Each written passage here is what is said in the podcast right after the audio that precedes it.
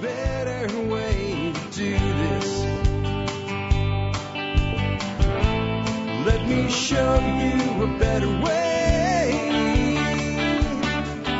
Hi, folks. This is Jack Spirko with another edition of the Survival Podcast. As always, one man's view of the changing world, the changing times, and the things that we can all do to live a better life if times get tough or even if they don't. Today is March 3rd, 2014, and this is episode 1311 of the Survival Podcast. And it's not Friday, Friday, Friday, but you know what happened on Friday, Friday, Friday? Well, I had to take care of some things um, with some issues that were going on that are not bad.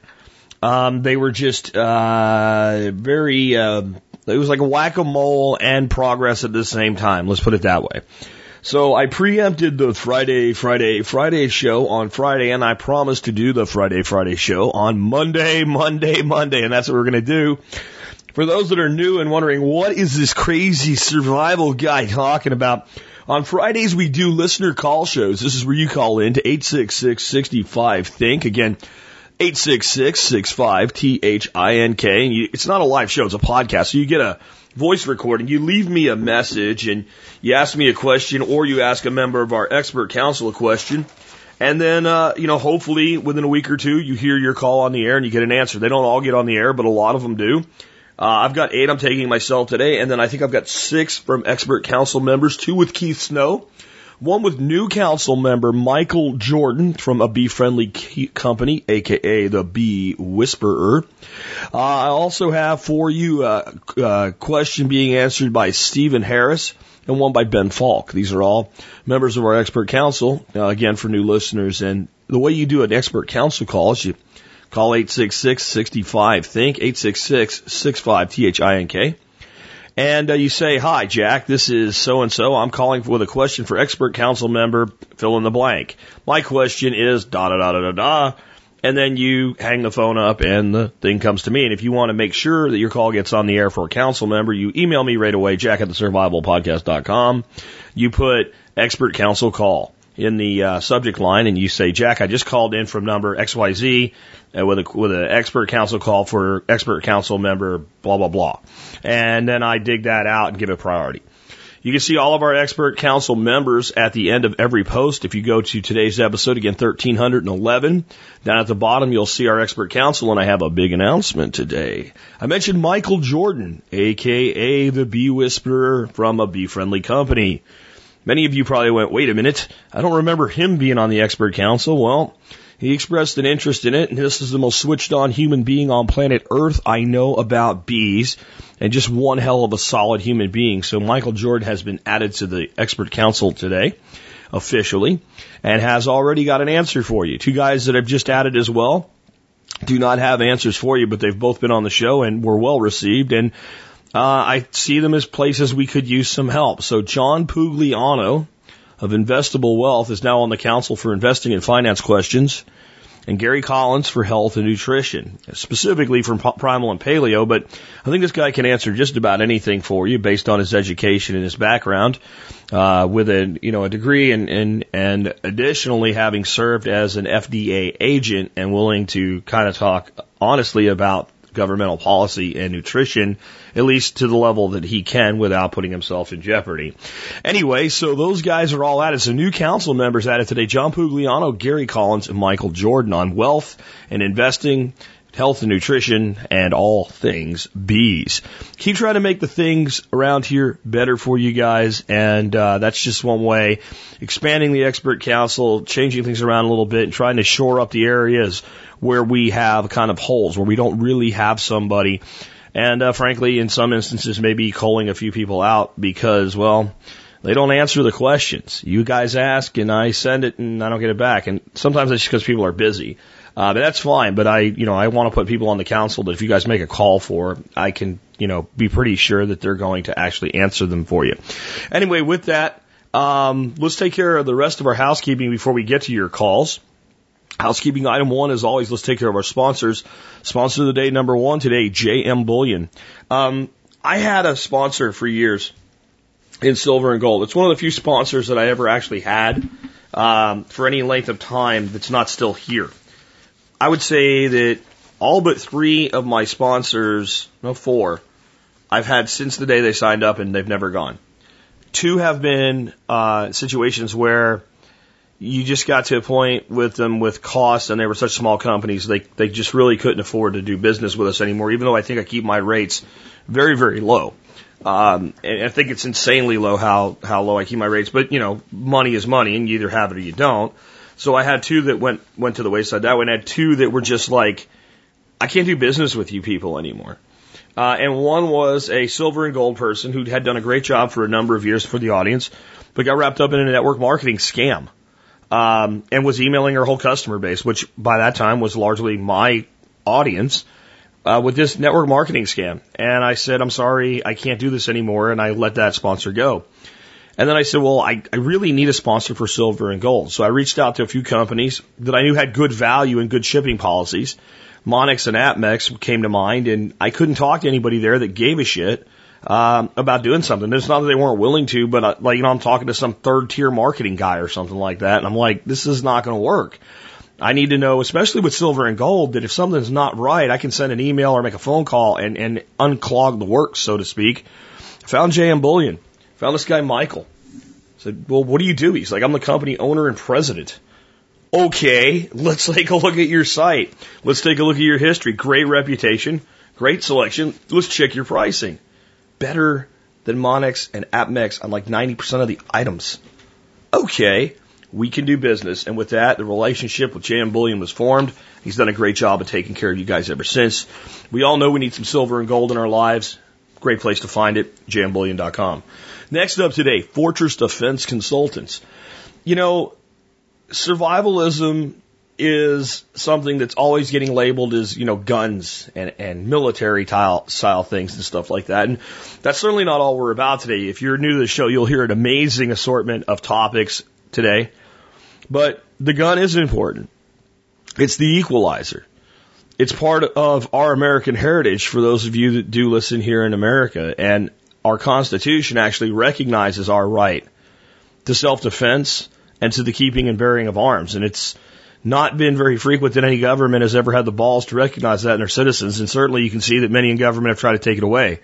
So owning firearms and knowing how to use them is important, but the knowing how to use them is more important than most people realize. That doesn't mean you know how your gun works, you can take it apart, you can clean it, you can shoot it, and you can hit your target. It means that you really understand that if you ever get into a situation of deadly combat, that the gun is just another martial arts weapon. Just like a sword. Just like a bow staff. Gun just has greater range and more ability to take life, so it has to be taken more seriously. Well, the operator component of that is what makes the art martial. And if you're looking for a guy that can teach you that philosophy and make you very, very effective, and more importantly, since you only go do this kind of training for like a week at a time or a couple days at a time, train you to train yourself when you get home get over to fortressdefense.com and book some training with Frank and his incredible cadre of instructors. Now remember, if you can't travel to his school, you put together a group, he can travel to you and do the training at a local range. Check him out today again, fortressdefense.com. Next up today, Old Grouch Military Surplus, not an official sponsor. Sponsor stable's full, can't fit anybody else in, but I love Tim from Old Grouch, and uh, Tim Glancy's just an amazing guy. He's on our expert council as well, and he has, you know, this incredible store with his father. Uh, one of the few true military surplus stores left. You know, they're not selling a bunch of Chinese junk and calling it Army surplus. A true surplus store. And if you are a member of our support brigade, you get 10% off all orders from the, uh, you know, with the discount code from the MSB. Uh, so if you haven't checked out Old Grouch, man, check them out. On that note, consider joining the Members Support Brigade. That's how you support the show and the work that we're doing here at TSP. And uh, it comes out to about 18.3 cents an episode. Military, law enforcement, Peace Corps, active duty or prior service, first responders like EMTs, paramedics, and firefighters. All of you guys do qualify for a discount if you email me before, not after you join service discount in the subject line. Email jack at the survivalpodcast.com. That is my real email. I do get all the email that goes there unless the spam monster consumes it. Um, if you want to get in touch with me, it is the best way to get in touch with me. It is better than Facebook forums, LinkedIn, all that other stuff. I do mess around with that because you guys will want to con- contact me there. Um, but I think I do my friend request uh, acceptance on Facebook like once a quarter or something like that. I don't check messages there. I pretty much check our page and make sure that I'm answering stuff that comes up there. You want to get in touch with me, email's is the way to go. Again, jack at the survivalpodcast.com. All of the information that we cover on the show, show notes, links, etc., always available at the survivalpodcast.com. And for those of you in different parts of the country, you might say the survivalpodcast.com. With that, let's get into the main topic of today's show. Um, today's episode 1311. So as we start the show, let's take a look at history so that maybe we can learn from the past as we examine the present and the future. So since it's episode 1311, the year is 1311, and Alex Shrugged has done an amazing job as always at tspwiki.com. Again, tspwiki.com. That's our survival Wikipedia run by our community. And this is where Alex posts his history segments. He's got three great ones today. The one I'm going to take is called Removing the King's Power rather than Removing the King. Last year, King Edward II of England was faced with a dilemma accept restrictions on his power or die at the hands of the barons. Today, the king signed the ordinances of 1311 that will work similar to the Oxford provisions of 1258. A committee will remove the king's, review the king's expenditures and require a clean sweep of the administration. Unfortunately, it's easier to pass a law than to make it work. A few of the king's friends will be shown the door, but the underlying bureaucracy will remain. The ordinances will be repealed in 11 years, but one ordinance will remain. All money shall go through the office of the exchequer. My take by Alex Shrugged. As you can imagine, the office of the exchequer became a very powerful office. Other parts of the government end up reserving rooms located in the office of the exchequer, including many barons and judges. It is considered a good place to keep secrets. One can speculate it as to a possible conspiracy, but it is strictly circumstantial. The office must have survived because it served the purposes of everyone. Well, everyone that was in on the take, I guess. The office of the exchequer was designed to put limitations on the king's ability to just take in money and spend it willy nilly and create an accountability back to the people from which it was taken. And it was put in place to do that and it became a great big giant bureaucracy. And it was a place where all of the insiders, like judges and business people and stuff like that, and the very powerful elite, would all go to meet together to further screw over the people. Which basically is trying to tell you something, folks. When you're expecting government to limit government, you're expecting the fox to look after your hens. With that, let's go ahead and take our first call of the day. Hey, Jack, it's Jesse in San Diego. Uh, quick question. What's a good way to deal with snails eating my comfrey and my uh, broccoli and stuff? Um, I can't run ducks or anything through my front yard, especially not on my lot. And I really don't want to build little miniature electric fences to keep them out of the garden beds. Uh, so any help you could uh, offer would be uh, appreciated. Thanks, man. Thanks for all you do. Uh, talk to you soon. That's a question from an informed person that would know two of the things that I would say you could do. Uh, both of which come really largely from the work of Bill Mollison, uh, stating always if you have a snail or slug uh, surplus, you don't have a snail problem or a slug problem, you have a, a duck deficiency. And if you had a duck, you know, a duck balance, then you'd have a snail and slug balance and it wouldn't be a problem. Uh, but you can't have ducks. And I totally understand that, especially in residential areas. Ducks are noisy, they're muddy, they make a mess, and um, they're really not the best animal in most suburban environments, even if it's okay. Other than probably khaki Campbells will work out okay for you. They're they're kind of quiet and cool and a good egg layer, but most of your ducks are just not that great for suburban environments, and certainly something more likely to tick off a neighbor who will call the man than a chicken will even. And in the front yard especially, you really, you know, you can't kind of keep it, you know, quiet and, and, and away from eyes that don't need to see things. So I get that. Electric fences. Let me just tell you the, the story of the electric snail fence.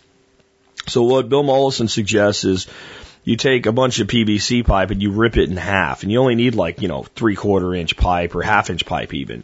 So that basically you've created a half of a pipe that'll lay flat on the ground and you you put the stuff out all around the area you want to protect it. You put some little screws on the top, and from screw to screw to screw, you run copper wiring. And then you just hook up like a standard 9 volt battery to it. Now, if you touch that in the ground, it's not going to do anything at all. But if you're a wet, slimy little slug and as you're crawling over the plastic, you contact your face and your little eyes, if you think about a slug's eyes coming up to that wire and you're nice and wet and a really good conductor, guess what? You're not a happy snail or slug anymore and you're going somewhere else. So those were the two main, you know, solutions on, and you understand, like people like Bill, they're talking about like protecting farms, commercial operations and things like that a lot of times. And they're, they're going to like the, like this is how simple the solution could be because they're trying to fight using really heavy pesticides and stuff like that. And sometimes that kind of, you know, you, it gets lost on the suburban spaces, smaller spaces. So one thing you do, you said garden beds. So this tells me you have actually defined beds. So you actually don't need the power from a battery and you don't really need um, the piping. If you were to do something like get copper foil and cap your beds, if they were, you know, wooden beds, and you got like thin copper roll and just capped the beds with copper, it would look cool. Tack it down with copper nails, let it patina. And just that alone, they don't like that. It creates kind of an electrical thing going on for them as a, as a whole.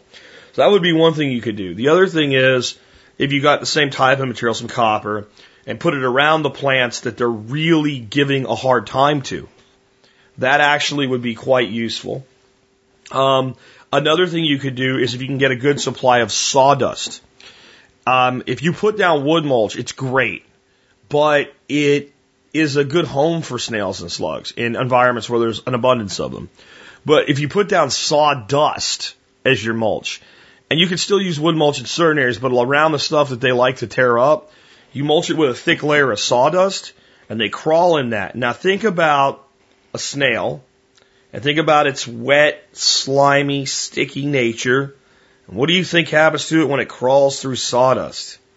It like sticks to them. It's uncomfortable. It'd be like it'd be like you oiling yourself up with suntan oil, right? And before it dries, you roll around naked in this the dry sand at the beach, right? And then put your clothes back on, and then get in the car and drive somewhere and go on about your day like that. Like you wouldn't be real hip on that. You wouldn't want to be there, and you you probably would only do that once, especially if it got in certain nether regions or something like that. Well, for the snail, it's going all over the nether regions. They don't like it, so that's probably your easiest low input thing is to find a local cabinet manufacturer or wood shop or something like that and get sawdust and and it's just another form of organic mulch uh, that will do a lot for you. And when you get a lot of rain events and things like that, everything's wetted down. Keep some of it and go out after you know your your initial puddling and it all goes away, and throw some dry stuff on top of it. And uh, it, it's it's not going to get 100% rid of your problem, but it's probably the best answer I could give you. With that, let's take another call. Hello, Jack. This is Brent from Michigan. Long time listener, second time caller. Um, I'm calling to ask you how I can naturally control Japanese beetles. Um, they're tearing up my fruit trees that I've planted, and um, I just wanted to see if there's any way that naturally I can um, control them. I've tried the Home Depot's Japanese beetle traps, and they seem to attract quite a lot, and you catch quite a lot, but there seems to be plenty to go around still by eating on my fruit trees. I just wanted to see what you had to say about it. I appreciate the help and keep up the good work, Jack. See ya. Bye. I guess as we head into spring, and with that said, it was 14 degrees this morning when I got up, and we've got stuff frozen everywhere. But as we head into spring, more and more people are concerned with garden pests, so we get two garden pest questions in a row. This one on Japanese beetles. Japanese beetle is a problem for a variety of reasons. A, a very big one being it ain't supposed to be here right? It's not it's not a native to our climate, so it doesn't have a lot of native predators. Secondly, it's an armored little thing. You know, it's like a little tank. If you if you catch one, it's got real heavy duty uh, kind of little insect armor plate. So a lot of things that might otherwise eat it don't eat it because well they can't get in to eat it. It's hard. So I'd rather eat something I like than something I don't like. Or you know, if you think about it, um, crab is pretty good stuff, right? We like crabs, but they have a shell and they'll bite us. Well, we have, you know, the ability to catch them and steam them up and make them all red and delicious and Old Bay seasoning and crack them open and make it a little bit easier, but it's still a little bit of a pain in the butt to eat crab. So you only eat crab so often, even though it's delicious, because it takes extra work to do so. So, you know, if I compare that to something like, I don't know, a nice delicious chicken from my backyard, it's a little bit easier to cook and feed on a chicken than it is a crab. So a lot of, you know, predators that might even consider a Japanese beetle it, it will just be like, well, if there's not something more in abundance. Now, the one animal that I've seen that's just dynamite on Japanese beetles are wrens, little bitty birds. I'm talking these little birds that are about the size of like a big ass peanut, uh, like a Jenny wren and, and other little wren species. And I don't have Japanese beetles here in Texas at all, but up in Pennsylvania where I grew up with my grandfather, they were a real problem. And, uh, these little Jenny wrens, you'd see them down in our driveway, and we had like a gravel driveway. And they'd be down there like beating the hell out of something.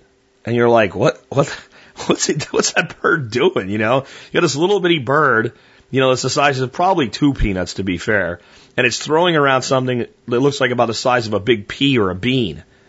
And you go down there later and there's little Japanese beetle wings everywhere.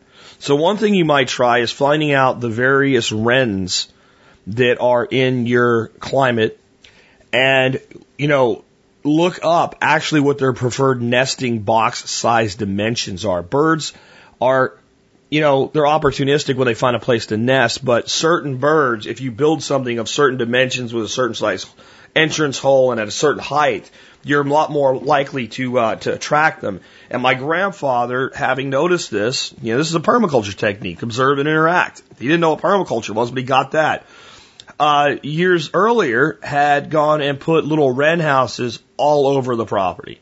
We had them up on top of the thing that we hang, hung the clothesline from. We had them on top of the grapevines. We had them all over the place.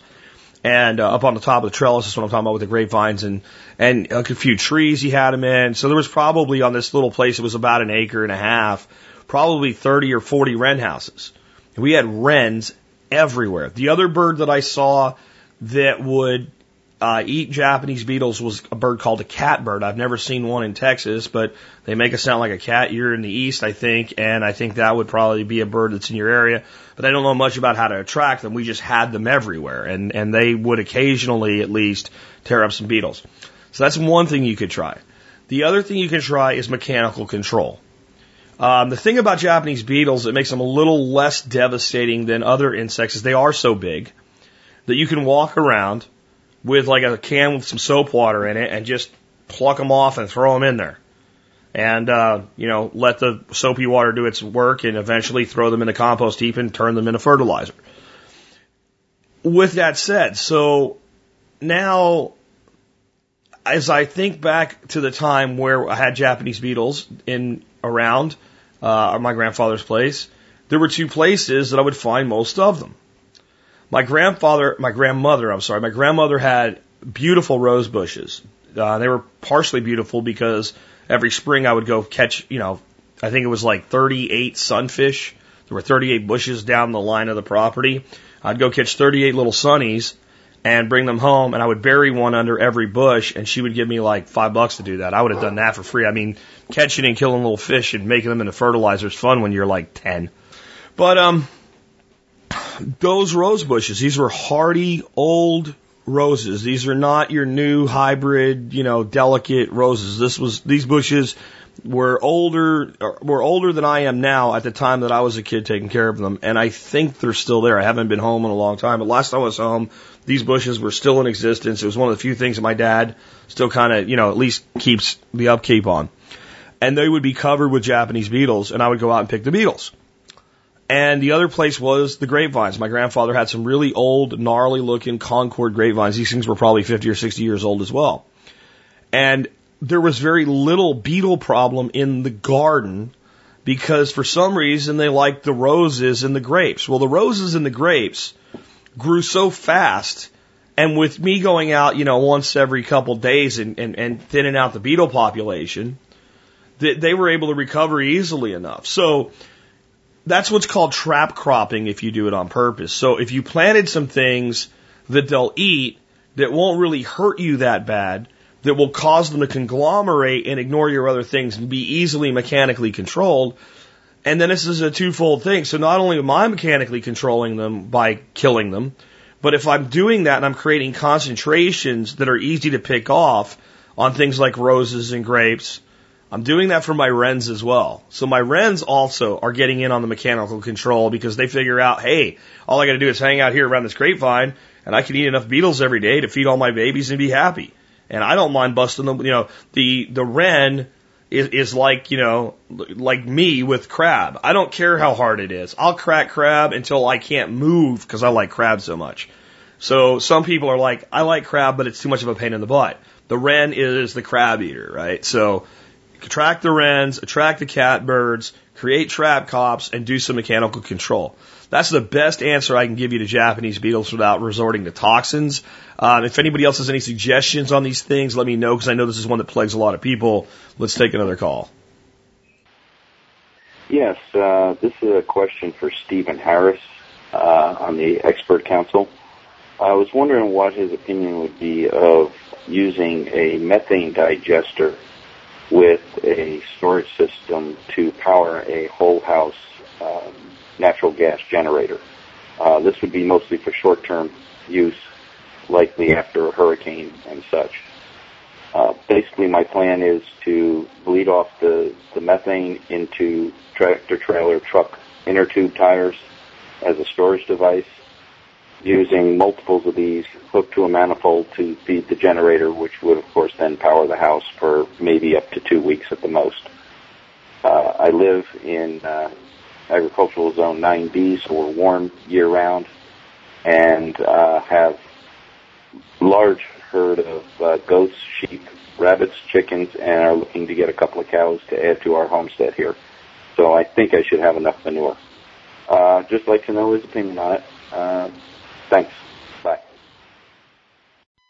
All right, guys, strap yourselves in. Steve put a lot of work into this uh, answer. You're going to be able to consider this answer almost a mini show in of itself. Steve, what say you? Uh, are we in lightsaber mode, or can this actually be done?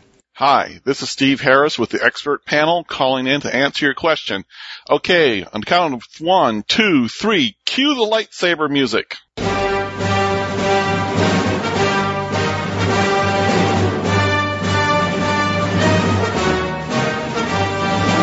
Okay, we have a semi truck tire.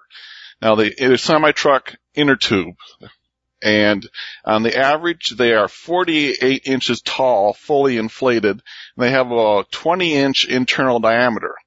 This is what I found for a typical semi truck tire out there. I looked at all the ones for sale for like swimming pools and everything. Now there are ones bigger than 48 inches, but the average semi truck tire is inflated to about 48 inches. Now let's say it's inflated to just about twice atmospheric pressure, so let's say 30 psi. Now one atmosphere is 14.7 psi. The volume of a toroid, and that is what a semi-truck tire is, is it's a toroid, is 2 times pi squared times r prime times r squared. R prime is 34 inches, r is 14 inches. So the volume of an inner tube this size is 131,400 cubic inches. This is equal to 76 cubic feet. This is the important number.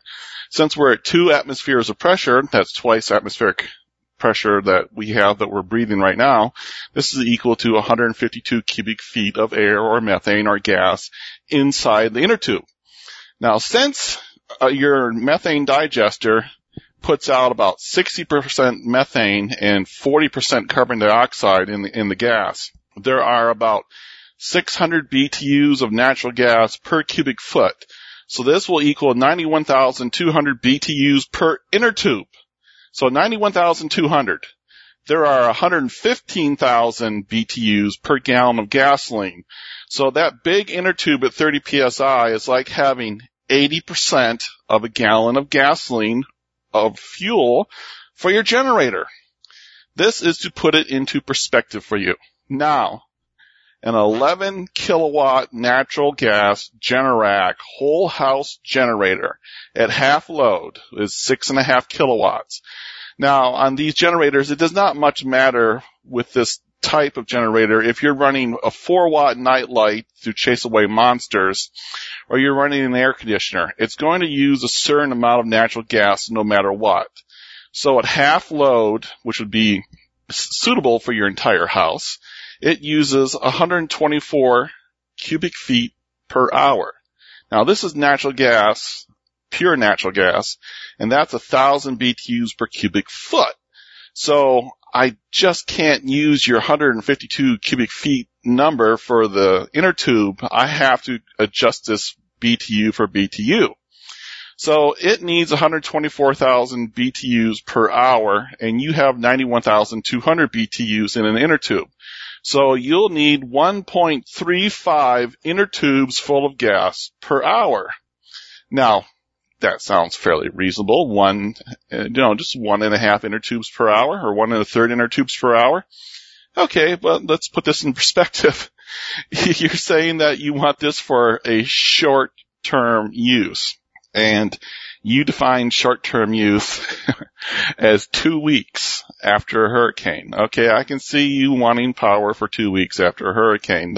That's not really quite short-term use.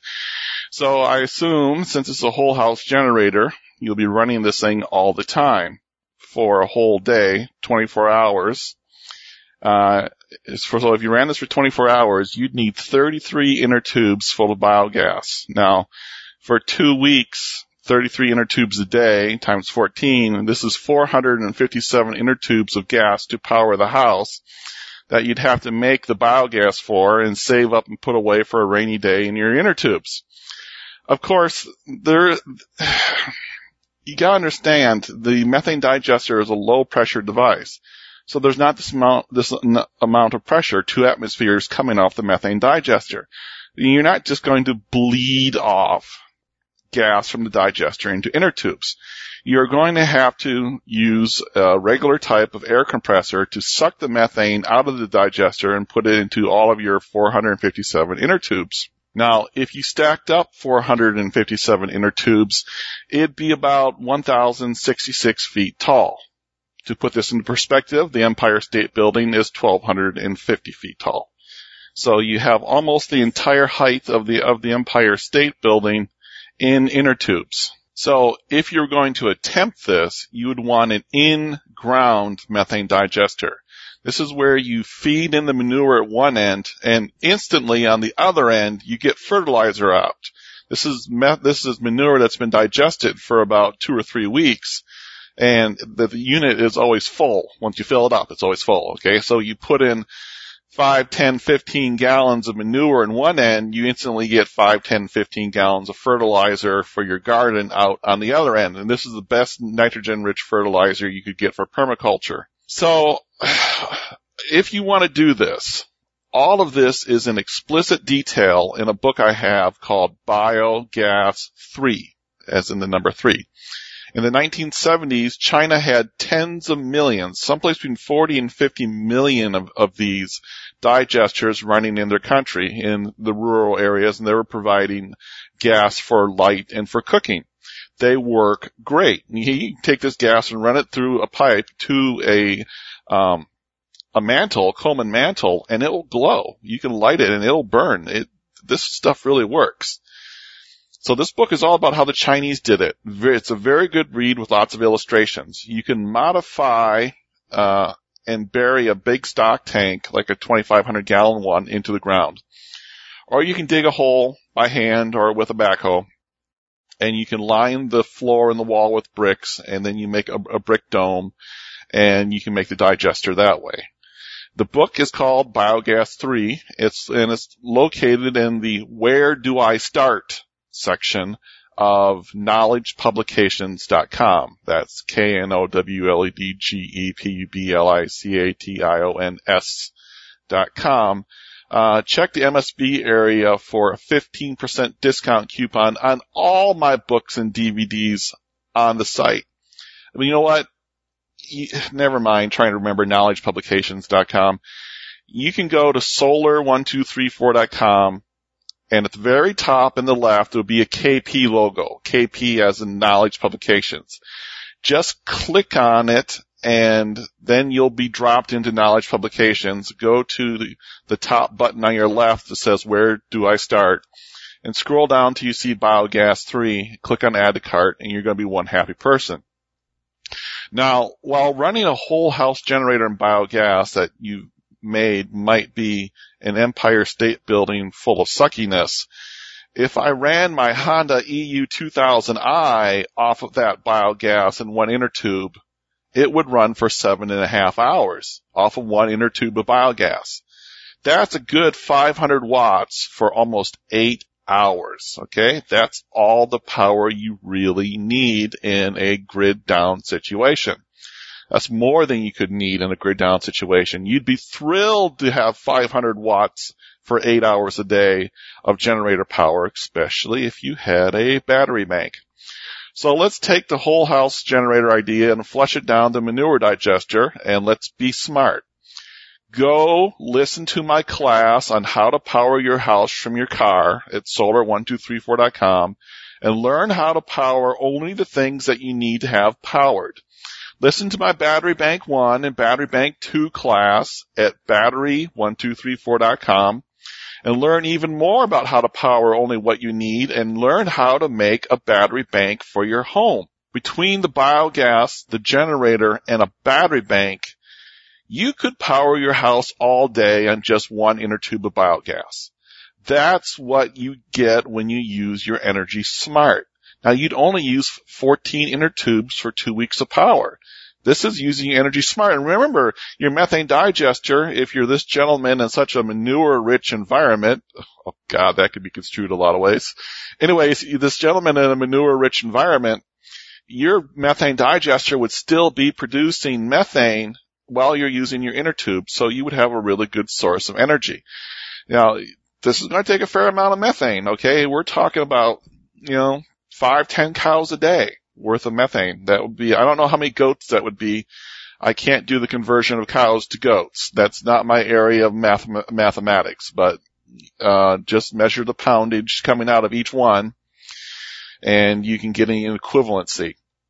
Now, if you did not want a below ground biogas generator, and wanted to start out with a smaller one on top of the ground, one that's made with a 30 gallon drum upside down inside of a 55 gallon drum. That's all there's to it. That you load up with manure, then you can run this to an inner tube as well. Then you want the biogas one and two book. Just go to solar1234.com, click on the KP logo and click on the top left button that says where to start. Scroll down and you can get both books uh, halfway down if you really want a great education. Now, by coincidence, my very, very first Shack, first show I did with Jack. Shack is a combination of show and Jack. I guess I just made a new word. So my very, very first show with Jack was on biogas and methane digestion and methane generation.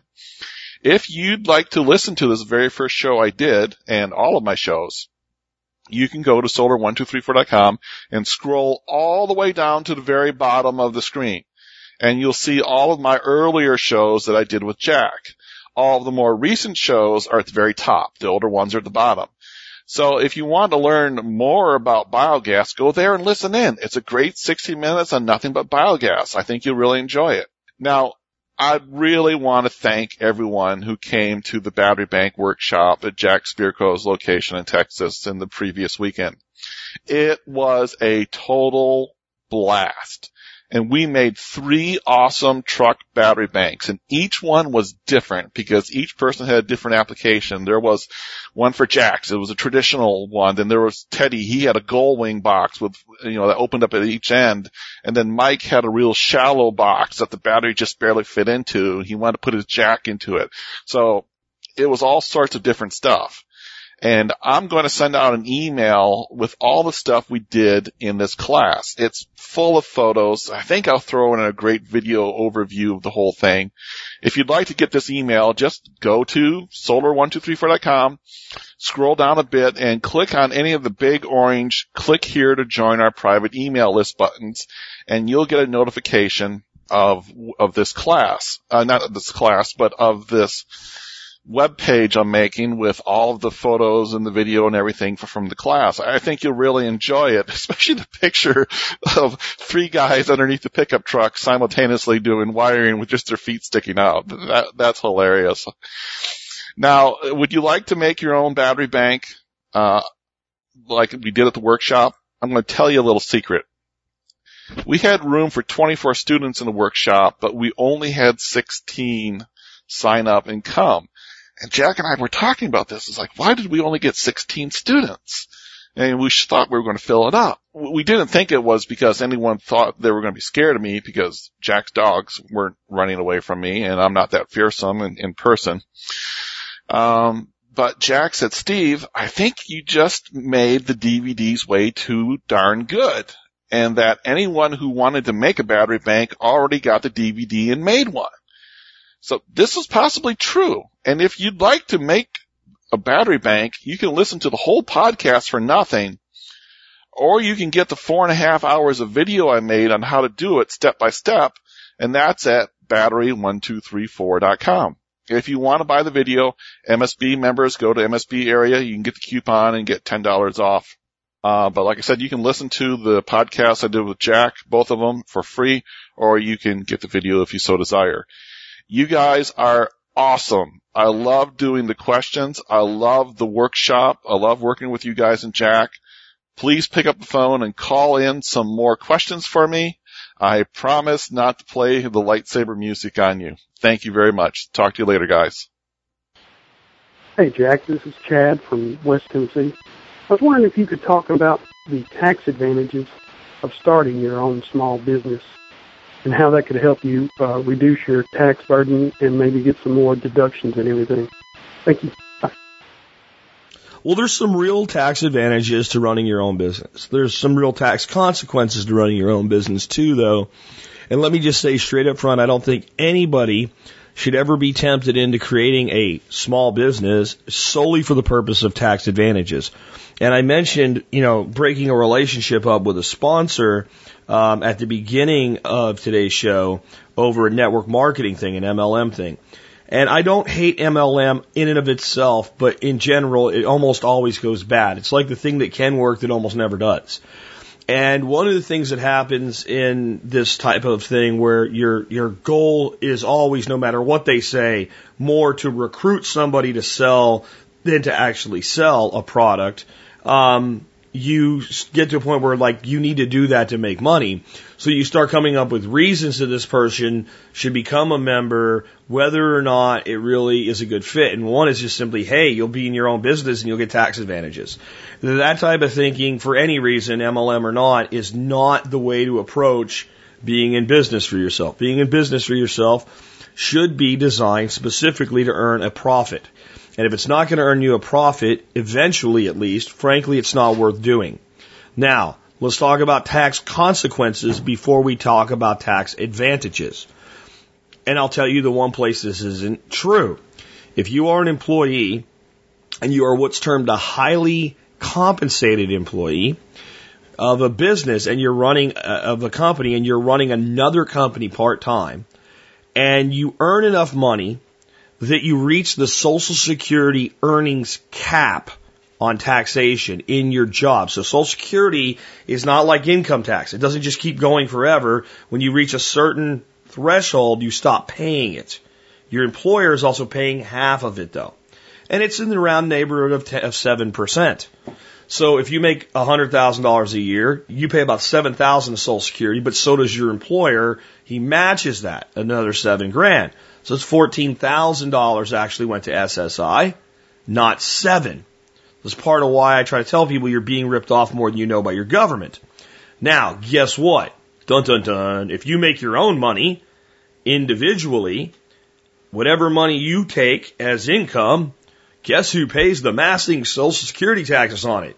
Ding, ding, ding. That's right. It's you, good customer or good, good, uh, business owner. Yes. So if you start a small business, and you make a hundred thousand dollars of pro- now again this is profit of profit that you pay yourself as a wage or you're running as a sole proprietorship and the money goes to you and you make a hundred thousand dollars of declared income at the end of the year you now don't owe seven thousand dollars for SSI you owe 14.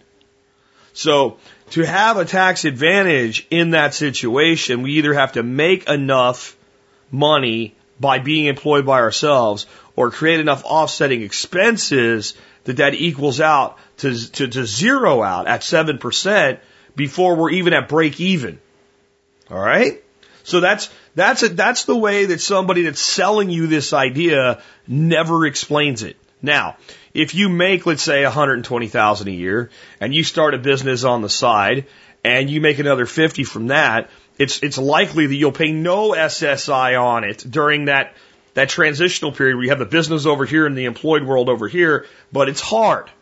It's hard to work a full-time job and run a business, but many of us have done it. I've done it myself. And in that stage, it's nice because the employer's taking the hit for the other 50%. You're hitting your cap, or even if you're close, let's say you're only $5,000 from your cap with your salary, and then you have this business over here and you make 50 grand off of it, then you're only going to pay the matching SSI and the base SSI on five till you hit your cap. And then the rest is sheltered from that. Okay. So we got to start with that. Now, what actually really becomes tax deductible when you have your own business that's not something that you probably wouldn't spend money on anyway, right? Because everything I actually spend money on only because I'm in business is a legitimate expense. It's not a tax advantage.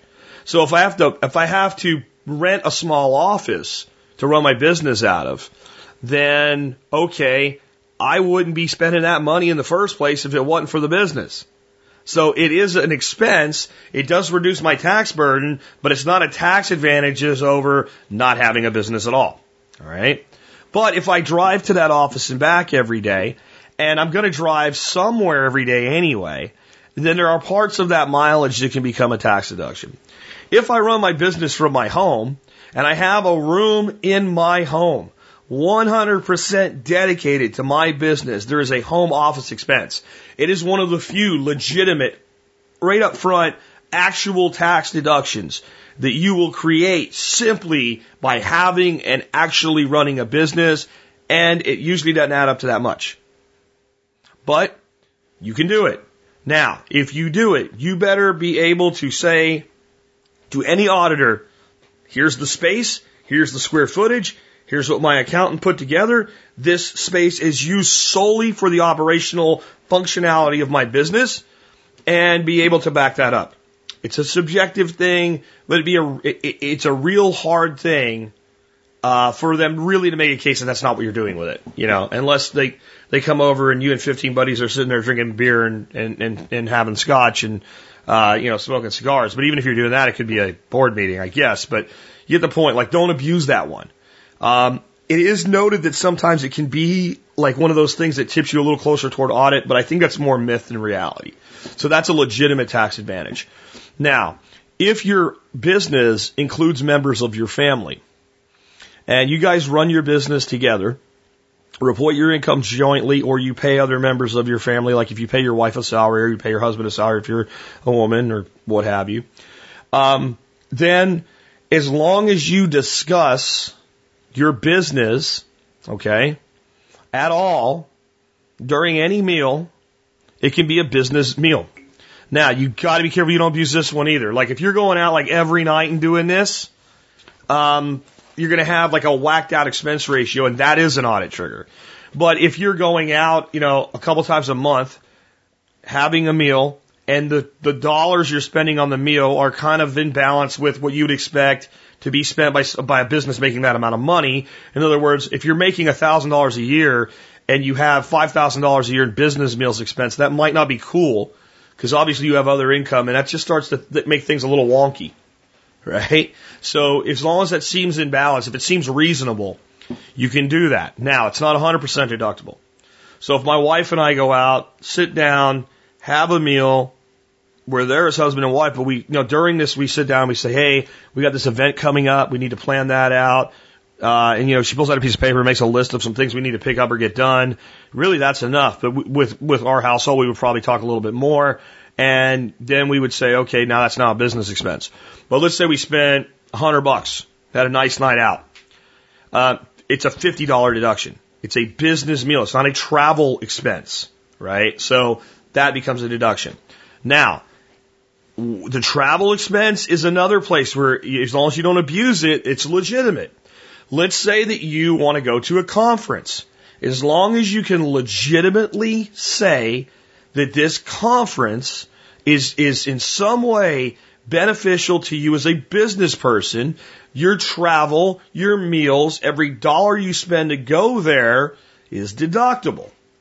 Right? So you might go to the conference and might spend also four days that you're at the conference, you're spending half your days sitting on the beach. As long as you've gone to the conference, as long as it's not like you've bullshitted your rental car, if you drove there, your mileage, all of that's deductible. So, you know, you can build a couple vacations a year in that you take as tax deductions. You cannot do that unless you're in business for yourself. You, there's really not a lot of ways. Now, if you're part of a professional trade association, it gets a gray area, but most of the time, you know, your company's paying for that if it's legitimate. And, but if you're doing it because you've gone into the business of permaculture and you decide I am going to go to a design intensive like I did last year in Montana and it's a $700 fee to go and you pay it. That's an expense. You get on an airplane, it's an expense. You rent a car, it's an expense. You go out to eat, it's an expense. And that meal, as part of your travel, subject to some limitations, is a travel expense and therefore it's deductible in full. Now, review all of this stuff with a CPA before you do it. But what I wanted to give you with this one is kind of the way you have to think about business and business expenses. And the reality is it comes down to understanding business. Uh, but it's not so simple as I'll just start a business selling Avon or something, and then all of a sudden I'll have like you know another twenty thousand dollars in tax deductions. I'll start I'll deduct my car payment. Well, you can't. Even if your business owns your car, you can't deduct your car payment. That's why so many businesses lease. A lease is an expense. A purchase is the acquisition of an asset, and now we have to depreciate it. So the, the real answer here is if you want to use tax advantages in business, build a business that makes enough money that you can afford good advice from a good CPA to do it right. But there's a lot of little things you can do early on to safeguard a little bit more of your money. Let's take another call. Jack, I have a question for Ben Falk of the Expert Council. Ben, do you have any thoughts on growing sugar maples in a permaculture design? I have a few acres in upstate New York, not far from you, and I would like to produce maple syrup. I sort of consider it the first crop of the spring. Um, but all the resources I can find come from a traditional s- style of growing. Any thoughts on guilds or other permaculture techniques that can be used to increase the harvest as well as maybe uh, help seedlings get to the point that we could tap them sooner? Thanks again for your help. That's that's a great question for Ben, and it's certainly not one for me because uh, you can grow a maple in uh, Texas, some species anyway, but uh, you're not going to get sugar maples to do well, and you're certainly not going to get their sap to flow. So I, I know very little about uh, maple syrup and maple uh, syrup operations, other than you'd have a tree and you'd boil down the sap and it would run in the spring. Uh, other than that, I'm going to turn it over to our expert council member Ben Falk. Ben, what say you, sir, on this one? Hi, Jack. Ben Falk here with an attempt to answer your question um, about maple syrup and maple production on just a few acres. Um, I would look at this challenge uh, in the following way. First of all, um, on just a few acres, you know, you're not going to um, be doing this commercially. Um, you might, if you had a lot of maple trees, be able to do this, um, you know, in a, in a neighborhood manner. But if you're trying to do a, a, overall permaculture on a few acres, you know, you're going to be dev- dev- devoting most of that land to fuel wood production and then food and medicine. Um, so I would think of the challenge as something that you want to meet with really a handful of mature trees, um, or less. Um, ideally, these are on the north side of your property already. Um, it's worth looking into some of the biggest news actually that's made the maple uh, syrup industry uh, headlines in the last number of years just came out in the last few months from the University of Vermont's Proctor Maple Research Center about the possibilities for actually extracting more sap and overall syrup, sugar from coppiced saplings, maple saplings, than from mature trees, which is how all maple syrup production is done. And that's really interesting because if that's the case, you could imagine a, essentially a maple syrup coppice orchard um, that then you, you have the sun, you don't have an overstory, you're not in full shade, so you have the ability to grow maple syrup as a crop within a system that's also producing, you know, dozens of other yields, you know, in, a, in an overall woodland garden, um, you know, hedgerow, agroforestry, silvopasture type of system, forest garden system, um, without having this giant canopy of maple, um, which, you know, limits what you can do in the understory.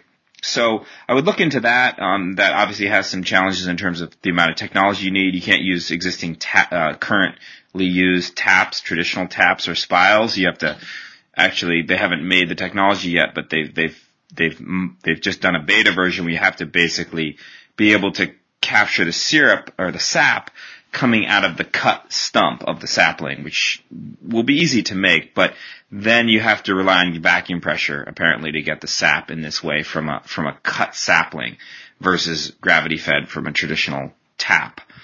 Although um, vacuum pressure is used commercially in almost any commercial operation now, even when it's taps. Um, but that has a that brings up a host of new possibilities. But I would um, you know, just remember the overall importance of sugar in the system relative to food, fuel, and medicine. Um, you know, a, you have to boil 40 gallons of sap to get about a gallon of syrup. So it's very energy intensive. Um, it's not something you're going to make up much of anyways on a few acres. Uh, for homestead use, we tap two trees, two large trees, and we get a gallon of syrup a year, a little more. Um, we can boil it on our wood stove while we're heating and cooking as a side yield, and that's basically all the syrup we need. But we've cut down our syrup consumption because of that production.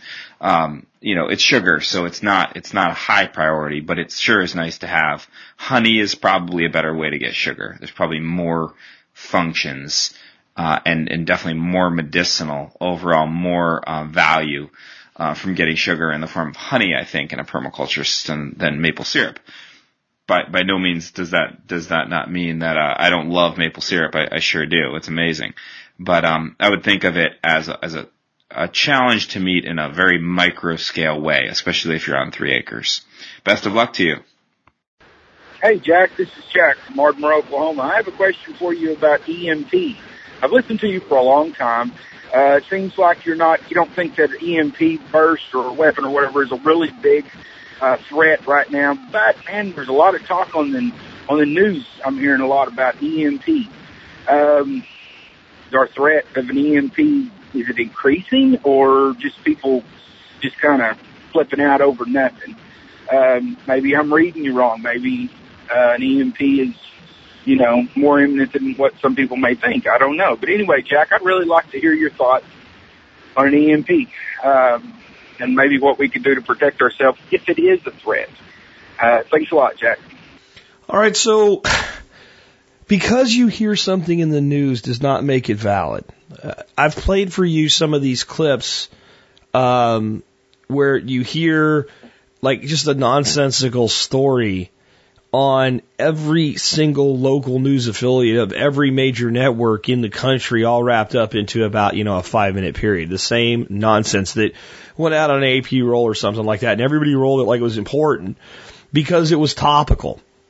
So the reason you might hear more about EMP or dog food or train wrecks or the terrorists or sharks or whatever on any given day or the a stupid saying like "Don't worry, be happy" or some other freaking nonsense is because the people at the head of the the ship have decided that's what we're talking about right now, and they usually have an agenda with it.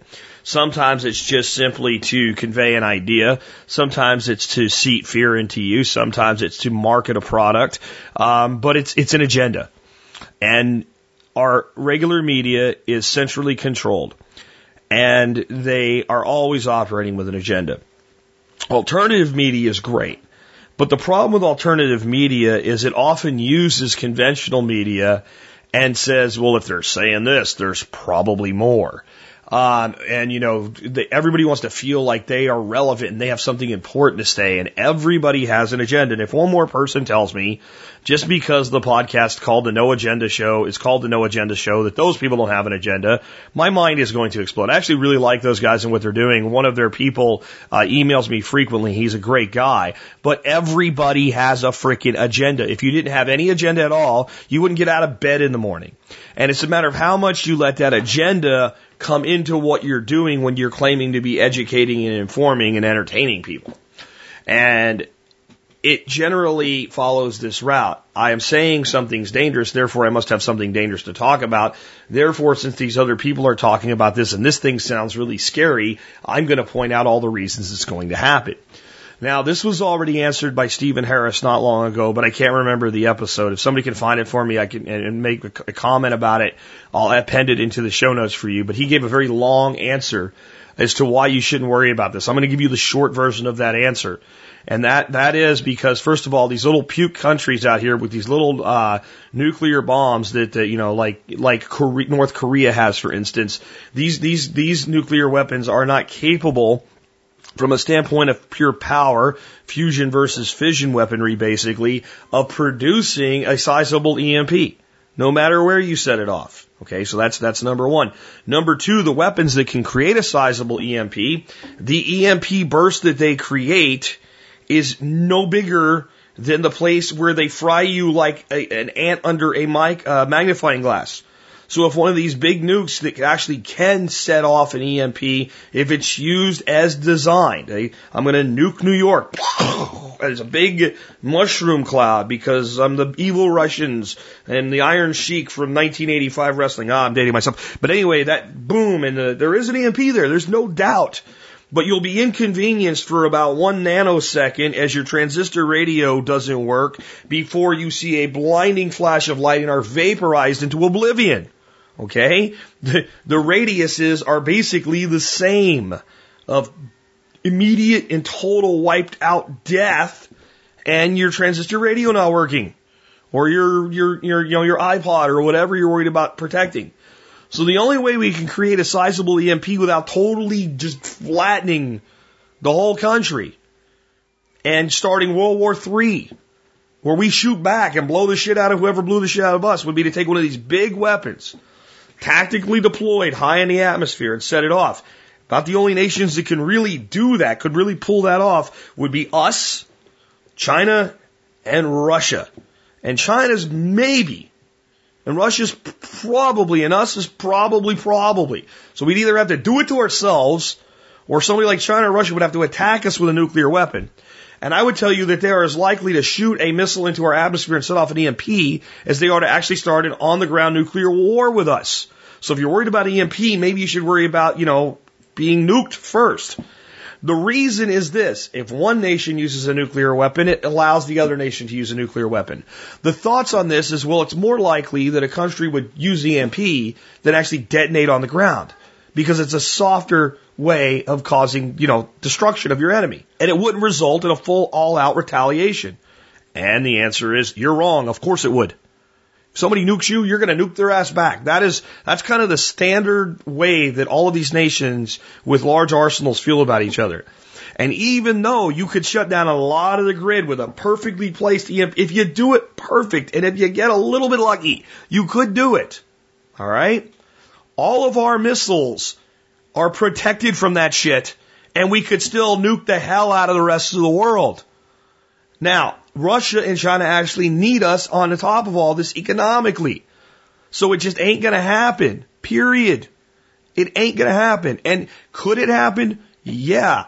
And you could find a lottery ticket on the ground tomorrow that somebody threw away because they thought it was for last week that's actually for next week. You could pick it up, you could take it home, and you could win Powerball for $60 million. You're not going to plan your life around that possibility though because it's so ridiculously beyond what's practically probable that you have other things that are more important like earning your money to buy your bread tomorrow. This is EMP. If you have everything set up to go without power for, let's say, a month, to go without food for a month, to go without medical care for a month, and have medical care needs, to deal with your water issues, to deal with backup power issues, to deal with all of the things that come from the disasters that happen all the time. Then, when you feel that there's nothing else left to do, if you want to worry about an EMP, do it. And you will find that that day will never come. There will always be something more practical that you could be worried about and that you could be doing before you worry about the dreaded EMP. As for CMEs, coronal mass ejections from the sun, and the damage that they can have to the grid. They do happen. They do create damage to the grid. The grid is in far better shape to deal with them than most people would have you believe. There is, again, there is like this one in a kabillion chance that the right CME happens at the exact right time. They're in the exact flux of the atmosphere at the exact point that the magnetic field goes through a cycle that's at where the earth is pointed exactly the right way, at exactly the right moment, that the collision happens exactly the right time, that maybe you could have a major grid shutdown with it. Okay? Are you going to plan your life on this? Or are you going to deal with the things that are far more probable first? That's what I'm saying. Let's take another call. Hi, Jack. This is Kentucky Sergeant. My question is about the developing economic crisis in Europe. Uh, more details. Uh, one of the ways that I track what's going on in the world with with the economy, the world economy, is by checking uh, currencies and value of the U.S. dollar versus different world currencies. Um, one thing that has not made sense to me in the last few years is why the euro remains so highly valued against the dollar despite everything that's been going on in Europe, and they're in actually worse shape than us uh, with their economy. Uh, so if you have any insights into that, I would really appreciate it. Any thoughts on why the euro remains so highly valued against the dollar and what's going on there? Uh, thanks for the show. Really appreciate all the all the wisdom you share, and uh, I've been a listener for about two years now. Thanks. Well, that's an interesting question, and I could probably do an episode on this type of thing because money's an illusion, and illusions create a lot of other illusions, right? So, but let me try to explain this in a way that will make it a little easier to understand. When we look at currency strength, we look at it in two ways. And the primary way that people understand currency strength is well, you know, a, a, a you know, uh, what is the value of an Australian dollar against a U.S. dollar uh, versus a euro versus a Canadian dollar versus uh, uh, you know a, a Brazilian real or whatever, and, and when we look at it that way, we're looking at what's called relative currency strength. And there's actually a formula for it. I believe it uses 28 well-known currencies, uh, either compared against each other if, if you're one of the 28 or you, you know, your currency is not one of the 28 com- still compared to this, this, this basket, this currency basket. And that says, well, then if I have a dollar and I want to buy a euro, how many euros do I get? And if let's say, I don't know what the euro dollar value ratio is right now, but let's say if a dollar only bought me half a euro, then we say that, uh, well, the euro is basically twice as strong as the dollar because if I had a euro, it's the same as having two dollars now, right? And it seems like that makes a lot of sense. But the way we have to really evaluate that is then, well, what is the internal currency strength? In other words, if I were to go to the store with something in the, to the United States, to go to a store and I would buy something for five dollars.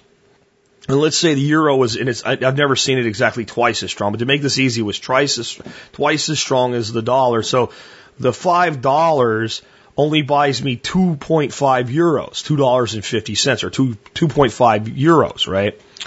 And then does that mean that if I had two and a half euros in Europe and went to the store, would I buy that same item for two and a half euros? Or would it cost me five euros?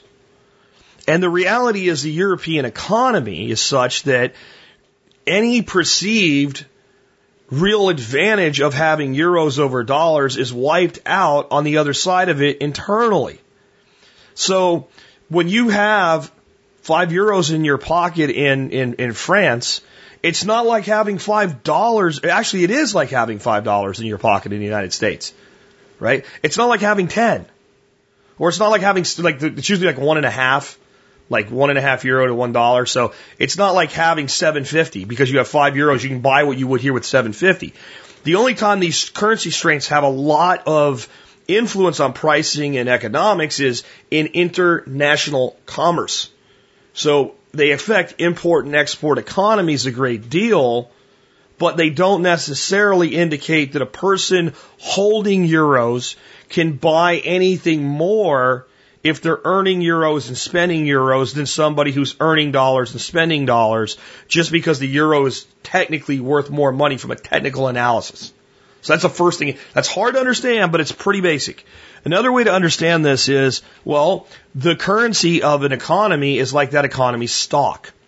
So if you said something like company A stock trades at $50 a share and company B stock trades at $25 a share, and you do one of these old logic tests, and you say that means company A is worth more than company B, company B is worth more than company A, or C, there's not enough information present to make a decision, what would you pick? The answer would be C. You do not have enough information to make that decision. Because if company A is trading at $50 a share, and just to make sense, there are a 100 shares of stock. So it has a $5,000 market cap, right? So 50 times 100 um, is $5,000. So it's a $5,000 company. It has a $5,000 market cap. So that would be the company's worth very little. Let's say the company trading at $25 a share had 10,000 shares out and about and being traded. So they would have a $250,000 market cap. So even though it would look like the, the second company's stock is only worth half of what the first company's stock is, and if you're the one buying it or selling it or holding on to it and saying, I have 10 shares of both, then you would much rather have the small company instead. Because your 10 shares at $50 a share would be worth $500, and your 10 shares of this other company at $25 a share would be worth $250. But if you actually own the company, which company would you prefer to own? Would you want all the shares of company B or all the shares of company A? Assuming one of them's not on the way to bankruptcy and they're both in good shape and that's a true market cap value, I'd rather own a quarter million dollar company than a $5,000 company. So there's a lot of that going on. You say, well, how does that work? Well, how many euros are there? How many people are there? How many people are, are working in the economy versus drawing in the economy? Uh, people that are on government assistance are even higher in Europe than they are here. Uh, minimum wages are quote unquote higher. And this is where the minimum wage fallacy comes into play. And this is a big part of why the euro looks like it's quote unquote worth more. There's a big move to raise the minimum wage right now in the United States. I'll put it to you this way. Right now, if you make $20 an hour, you are not Bill Gates by a long shot, and you are not living like a Mac Daddy. But you are doing okay at $20 an hour. If we were to say then, therefore, so that everybody can at least live a decent middle class lifestyle, we will make the middle minimum wage $20 an hour tomorrow morning and everybody will deal with it. And if by some chance it didn't devastate the economy, which it would, it's too much too fast. Um, but let's say that, you know, the companies that couldn't deal with it didn't deal with it, cut wages, whatever, but eventually it all levels out and the average person working a 40 hour week makes at least $20 an hour, $800 a week. That would become the new barely above board poverty line. And it would happen fast.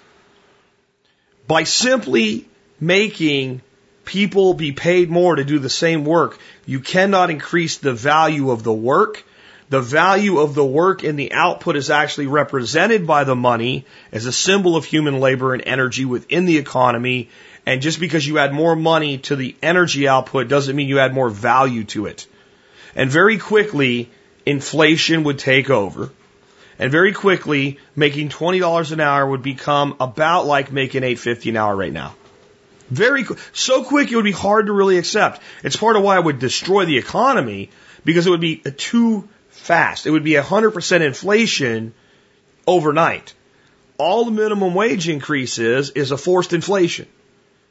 And it's a big part of when you look at a country and you say how much money circulates there, what do they call their money, what is their economic output, and what do they have as a base standard of life from an economic standpoint the numbers lie to you. It's like they created stock in Europe. And based on how many shares of stock exist, how much one share is worth. And then they created stock in America and they issued a lot more shares. Therefore, it looks like the stock is worth less. But in the end, if you're holding either one, you end up doing about the same unless you play the little fluctuations in rel- relative currency strength and go in on one and back out of the other. That's Forex trading. So it's not really that the euro's doing that much better. Again, it's like going back to the stock. Well, this stock's selling for more than that stock.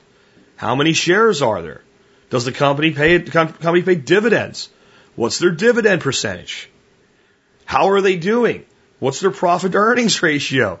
How many assets do they have? How many liabilities do they have? Has the upside already been priced into the market? You have to think almost like a stock investor when you evaluate currency strength between nations to understand that just because one number is bigger or smaller doesn't mean that one is actually really any better than the other. Let's take another call. Hi, good morning, Jack. I'm calling from Northeast Ohio and I'm becoming a beekeeper this spring and I would like to know whether there are plants that I can um, surround my beehive with or on the same plot of ground somewhere somehow to help bring in other insects that will devour the mites and the beetles that I can expect to be a detriment to my beekeeping. Um, also, um, the other item I wanted to ask about is your sheet mulching. I'm trying this um, this year for the first time, and I'd like additional information if you've covered it on a previous show. If you could maybe make me aware of which show to tune back to or to listen to, and if not, if you feel it needs repeating, if you could tell me a little bit about starting a garden from scratch, what I can um, sheet mulch, and what depths for each layer, and that sort of thing um, prior to planting my garden. Thank you. So I thought this was a good one to kick over to Michael Jordan, aka the Bee Whisperer, uh, as a new member of our council. So, uh, Mike, what say you on this? I, I think I know what you're going to say, but I want to hear you say it. Hello, Jack. Hey, this is Michael Jordan calling you. I got your question from the lady in Ohio about starting her new beehive and wanted to know about plants that she could plant around the beehive or in close proximity to help control mites and beetles and bring in maybe other insects to help her control that. Jack, I tell everybody that anytime you plant any kind of plant that flowers, it'll help your bees. If you would take and measure five foot away from that beehive and till an area that is five foot by ten foot and plant plants in a three sisters variety, such as clover for ground, Russian sage, different sizes of sunflower, adding sweet pea and marigolds. And if you did that section five foot away on the wind side, you just created a food forest for your bees. A windbreak to reduce and shade.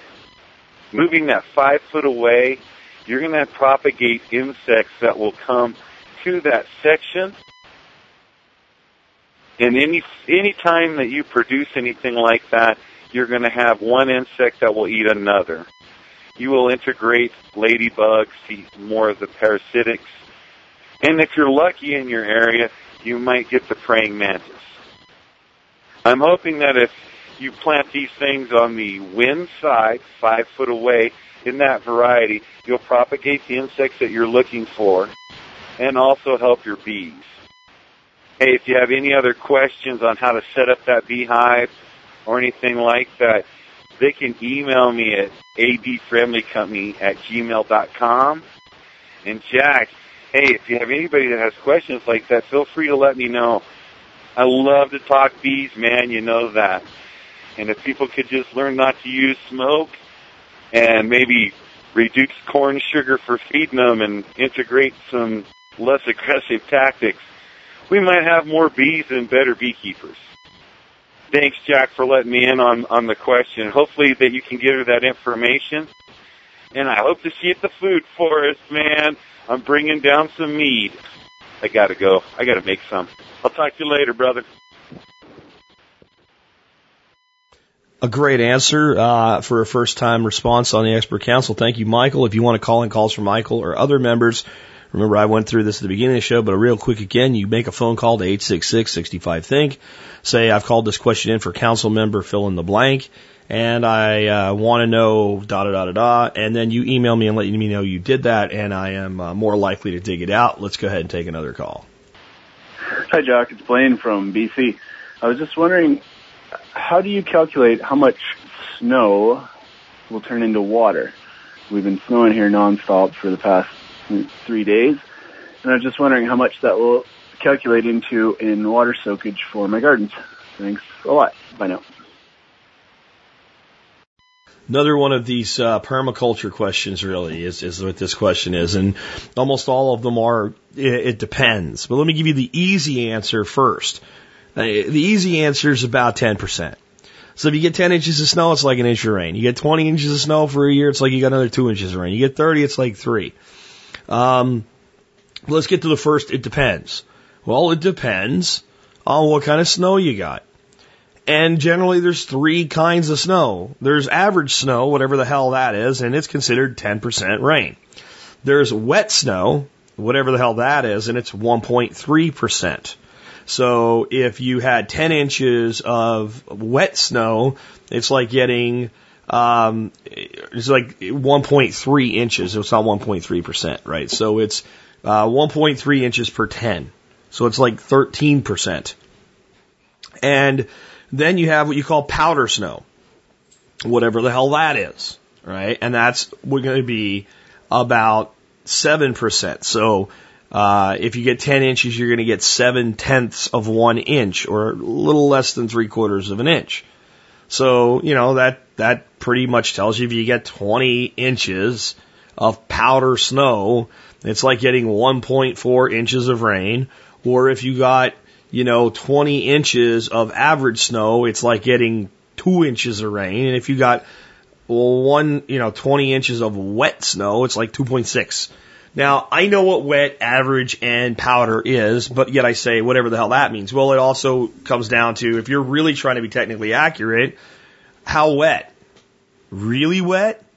Or a little bit more wet than average? How powdery? Really super light, fluffy powder that makes skiers happy on top of the ice bed?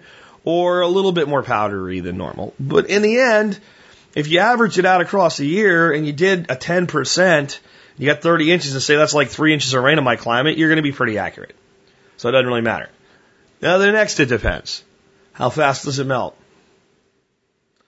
And how steep is your environment? And how deep are your soils?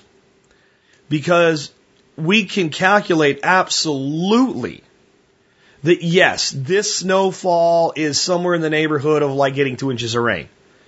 But if we get two inches of rain in a day, we get a lot of runoff in any environment. But if we get a gentle melting over a winter of a couple inches of snow in a place that's relatively flat with deep soils that can hold a lot of moisture, we get a lot more infiltration of water into the ground than we could get from two inches of rain probably in any circumstance, even if we got it over multiple periods of time. It's like having a giant soaker hose that covers every square inch of the land, slowly seeping water out and it being mulch on top of it because the snow is melting from underneath and the top snow is preventing the, the, the, the bottom melt from evaporating. Plus, it's cold out, so there's less evaporation. So, to me, if we have the snow equivalent of an inch of rain, and it's not in a steep environment with a fast melt where we get a lot of runoff from the snow, like the mountains do, but you know, flat, good environment with a slow melt, it's as valuable in water into the soil as at least two to two and a half inches of rain, if not more. Because in permaculture, we don't worry so much about how much water do we get to start with. That's only a means to an end. How much water do we keep? In snow melt, we get to keep a lot more in the soil than we do from rain. Snow falls softly on the ground and slowly melts into the ground. Rain hammers the ground and a lot of it runs off. We also get rain, not always, but many times our rain comes at times of the year where it's warm out and our evaporation rates are higher. So I would say that even with the numbers I gave you in the beginning, slow melt, light slopes, good ground for infiltration, it's worth at least twice what the numbers would indicate. In the end, though, what really matters is how effectively are you using whatever you have? How are you harvesting, maintaining, and controlling the moisture that's available to you? Good question, though. Let's take another call. Hi, Jack. This is Tom from Kentucky. I'm calling with an expert council question for Chef Keith Snow. Uh, my council question is uh, what to do with an overabundance of okra next year. Uh, any ideas on how to uh, be creative with this, uh, other than pickling and fried? Uh, what are some creative ways that he might have to cook it up and keep it interesting? Appreciate the show and uh, appreciate any help you can give me. Thanks, Jack. Bye. Well, let's hear from the man himself, Chef Keith Snow. What say you on okra, Chef Keith? And uh, I might have a few words on this one myself because I kind of like okra. Hey, Tom in Kentucky. It's Chef Keith Snow from the expert panel. And I wanted to address your question about okra. Now, um, I understand you've got a pretty big crop of okra coming, um, and you want to have a few ideas to cook with it. Now, uh, okra would definitely uh, fit into the category of a love it or hate it type food. Now, coming from um, North Carolina most recently, now I live in Montana, so you don't really see any okra out here. Um, but down in um, in the South, okra's everywhere, and of course, uh, 99% of the time you're going to find it. Um, at least in the Carolinas, Georgia, places like that, you'll find it fried. And, uh, you know, I guess it's somewhat edible like that. I don't really go for it, but that's, um, what you see a lot is fried okra. Um, but okra, you know, has its roots in, in, uh, gullah and sort of French type cookery. And there's a lot of ways to cook with okra that actually make it, um, more palatable. Let's put it that way. And when I say it's a love it or hate it food, I mean some people, um, you know, for for cilantro, for example, they just can't stand it. Other people love it. I happen to love it, but um, a couple of ideas with cooking with your okra. Um, one way I love to do it is to make sort of an okra stew. And when I call it a stew, this isn't where it's going to cook for hours. It's just sort of stewed, if you will. But you get a collection of onions, garlic, maybe some green onions, and uh, start to saute those in olive oil. And you don't want to brown them, but you want to sweat them out pretty good. And then you'll put in your diced up, uh, clean okra. Um, also some crumbled bacon would go fabulous in there. And um, then diced tomatoes and try to use very ripe diced tomatoes, not those miserable pink looking things you get this time of year at the store. So if you're going to do it this type, of, this time of year, you would use some canned, um, tomatoes, like diced up canned tomatoes. But anyway, um, you season that up with salt and pepper. You could spice it a bit if you like and uh, that's a simple way to make stewed okra. People would serve something like that either as a side dish alongside uh, grilled meat or even uh, on top of rice and kind of make a meal out of it. But that's certainly something, and uh, uh, people do quite a bit of that in the South as well. Also, um, there's relishes. Like you can make a relish, and and when I say relish, again, I'm not uh, necessarily referring to the the green stuff you put on hot dog. More of a, consistency of a lot of different vegetables and things like corn, onion, tomato, bell peppers, okra, all those things cooked together as a relish. And a relish is simple.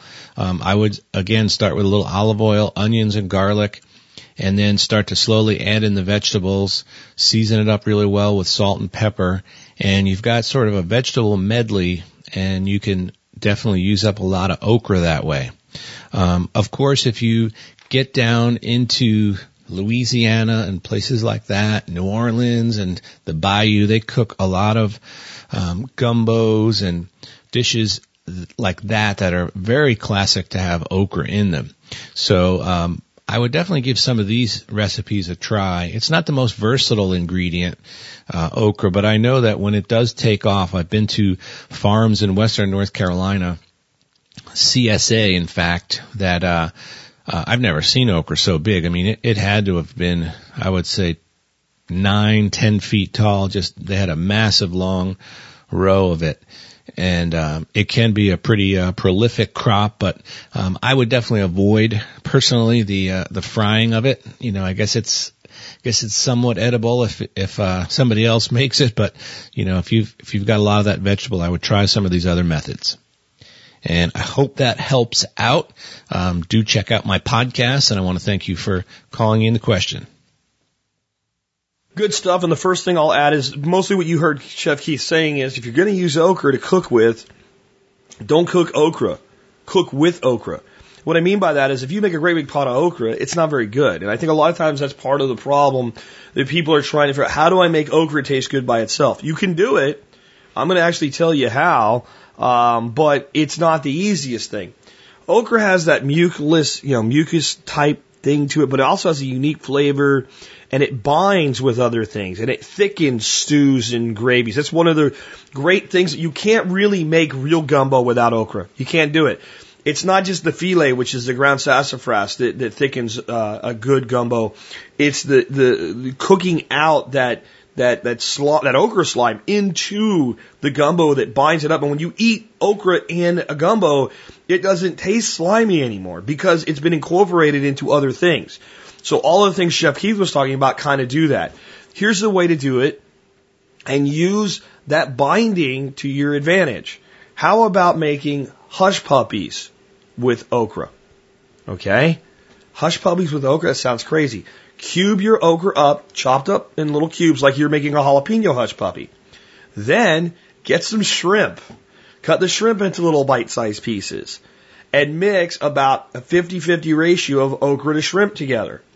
Mix up some hush puppy batter. I know this isn't paleo, but my God, you must do this at least once or twice a year when the okra's high because it's amazing and then drop your little globules of hush puppy, which is basically cornbread mixed with okra and shrimp into 350 degree oil and cook them till they are golden brown. And you will want to, and they, as the old saying goes, smack your mama. It is so good. So that's one way. And now you're binding the slime of the okra into the starch of the corn. And you're bringing in the flavor of the shrimp, which harkens back to its traditional use in a gumbo. So that's, that's another thing that you can do. You'd actually be surprised though if you make okra and you do the following. Use small tender okras for this. Don't let them get big at all. Pick them a little smaller than you normally would. Okay? Cut your little end piece off, your little stem piece, because it's hard even when it's a small okra. Wash your okra, get it really nice and dry. Get a pan, put some peanut oil or another good high temperature cooking oil in the pan. Chop up some garlic. Throw the garlic in. Some chilies, chili pepper, and garlic in there. And cook that until the garlic starts to brown. As the garlic starts to brown, add your okra whole. Cook it till it, it's a little bit golden fried, but not battered. Take it out and drain it and you'll be surprised at how good it is. Small okras like that, you can also just brush them with some oil, especially garlic infused or chili garlic infused oil, and grill them on a high temperature grill till they brown on the outside. And then don't sit down to a plate of okra, put the okra on the side and eat it with other things, incorporate it in a meal, and then it becomes much more palatable. So those are some, just some additional things that, uh, that I think you can do with okra. And fried okra, I know you didn't really want this, but fried okra can be pretty good especially if you get creative. If you take half of like a, a batter mix that you would fry it in, uh, and half of that batter mix you then replace with something like crushed pecans, all I'm gonna say is try it. All I'm gonna say is try it. with that, let's go ahead. I got another one for Chef Keith, so I'm gonna just play the question, give Chef Keith's uh, answer to it, and then I got two more I'll take, and we are out for the day. Hey, Jack. This is Scrappy Coco on forums calling in with a question for Chef Keith Snow. Um, I wanted to know if uh, he had any tips on how to cook with MREs. And I don't mean how to cook an MRE as in using a um, the, the adding water to the chemical packet, having that heat up the MRE like it's intended. Um, I mean, does he have any ideas as in, in adding ingredients into this basically toothpaste goop that's supposed to be uh, beef stroganoff, and then mixing it around with some things you add from home, and basically you eat a meal that's uh, you know tastes great, or maybe even up to gourmet level um, from something that's a meal ready to eat sitting in the garage. Um, I've seen this done before a couple times from one of the ladies. I think she was on the first season of Doomsday Preppers, and um, she kind of made her whole niche in the prepping community by doing these, this kind of cooking. But I thought it'd be cool to ask Chef Keith Snow if he knew anything about that or had any tips, and um, maybe could uh, apply his expertise in that direction. Thanks for everything you do, Jack. Okay, this is uh, the MRE guy. I'll give it my my best shot here, Jack. In three, two, one. Hey, this is Chef Keith Snow from Harvest Eating and the expert panel, and I wanted to address Scrappy Cook's question about um, making MREs a little more palatable. Now, this is um, probably you know the challenge of a lifetime, so to speak. I mean, MREs and also foods like dehydrated type foods and normally it's the ones and I've had uh, long-term storable food where you open it up and you pour the packet and it has to go into a pot with a certain amount of water and then it needs to be cooked over the heat for 15 or 20 minutes. And uh, those tend to be a little better in my opinion than uh, something like an MRE or even you know like a backpacking meal where you um open the pouch, pour in the hot water, you know, crumble the top down, wait eight or ten minutes or five minutes, whatever the instructions say, and then you've got this, uh, you know, this dish, and of course you'd stir it up first. But what you'll see in common with just about all of those, what's missing in just about all of those is the is is technique. And when you cook foods, um, technique is super important, and people sometimes don't put enough emphasis on that. And I'll give you an example. Um, we make a line of pasta sauces called Thoughtful Harvest. And one of the things that we do with the sauces is we first saute onions and garlic and herbs in olive oil. And what this does is create an infusion of flavor. So we've got a highly flavored oil and then we proceed with the recipe with the other ingredients that we use to make the sauces. Now that stands in contrast to um, the bigger companies that have high speed equipment. They don't want to use kettles. You know, they don't want to have a kettle of olive oil and then they don't want people stirring and sauteing. You know, that's, that's handcrafted. They, they don't want anything like that. So what they do is they use a bulk mixing tank. So it's a giant silver tank. It could be a thousand, two thousand, even up to five thousand gallons. They put in their, you know, tomatoes, um, whatever ingredients they're using, onions, garlic, everything goes into this what, what's called a bulk tank, and it mixes things up uniformly. And that the point of it is to make a uniform mix of all the ingredients. So you've got tomatoes, oil, onions, everything in one tank. And the point is that it's at room temperature. So there's no cooking happening. And then they pump it through what's called a heat exchanger. And those of you that brew beer, you may have seen what's called a wort chiller. And a wort chiller is generally uh, copper tubing and it just, it's like a giant snake of copper tubing and you run cold water through it and you put the wort chiller into your hot wort and um, water like that will remove a lot of heat. When you've got water circulating through pipes like that, it will remove a lot of heat from your beer. Conversely, if you pump um, that tomato mixture I just described through a heat exchanger, you've got the same type of tubes that almost look like a car's radiator, just lots of little tubes going all over the place, and then they're inside of a usually a steam container, so high pressure steam heats up, in this case, tomato sauce. So you've got it pumped at room temperature or ambient temperature through the heat exchanger and it will bring it up to about 190 degrees, which pasteurizes the product. And then, um, it goes on to the bottling line and then that's what you get.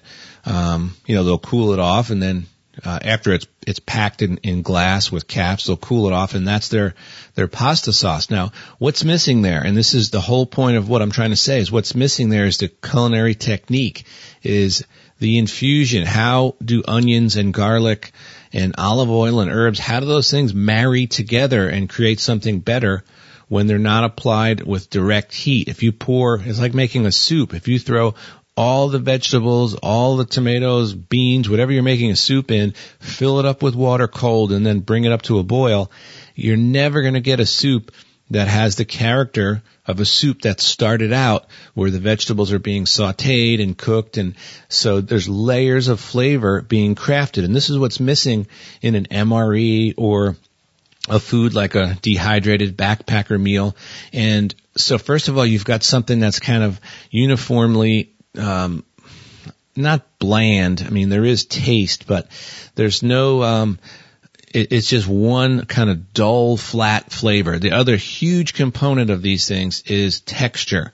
And generally you're talking about a very, um, stewy, mushy type um, you know, there's a lot of other ways I could describe it, but I won't.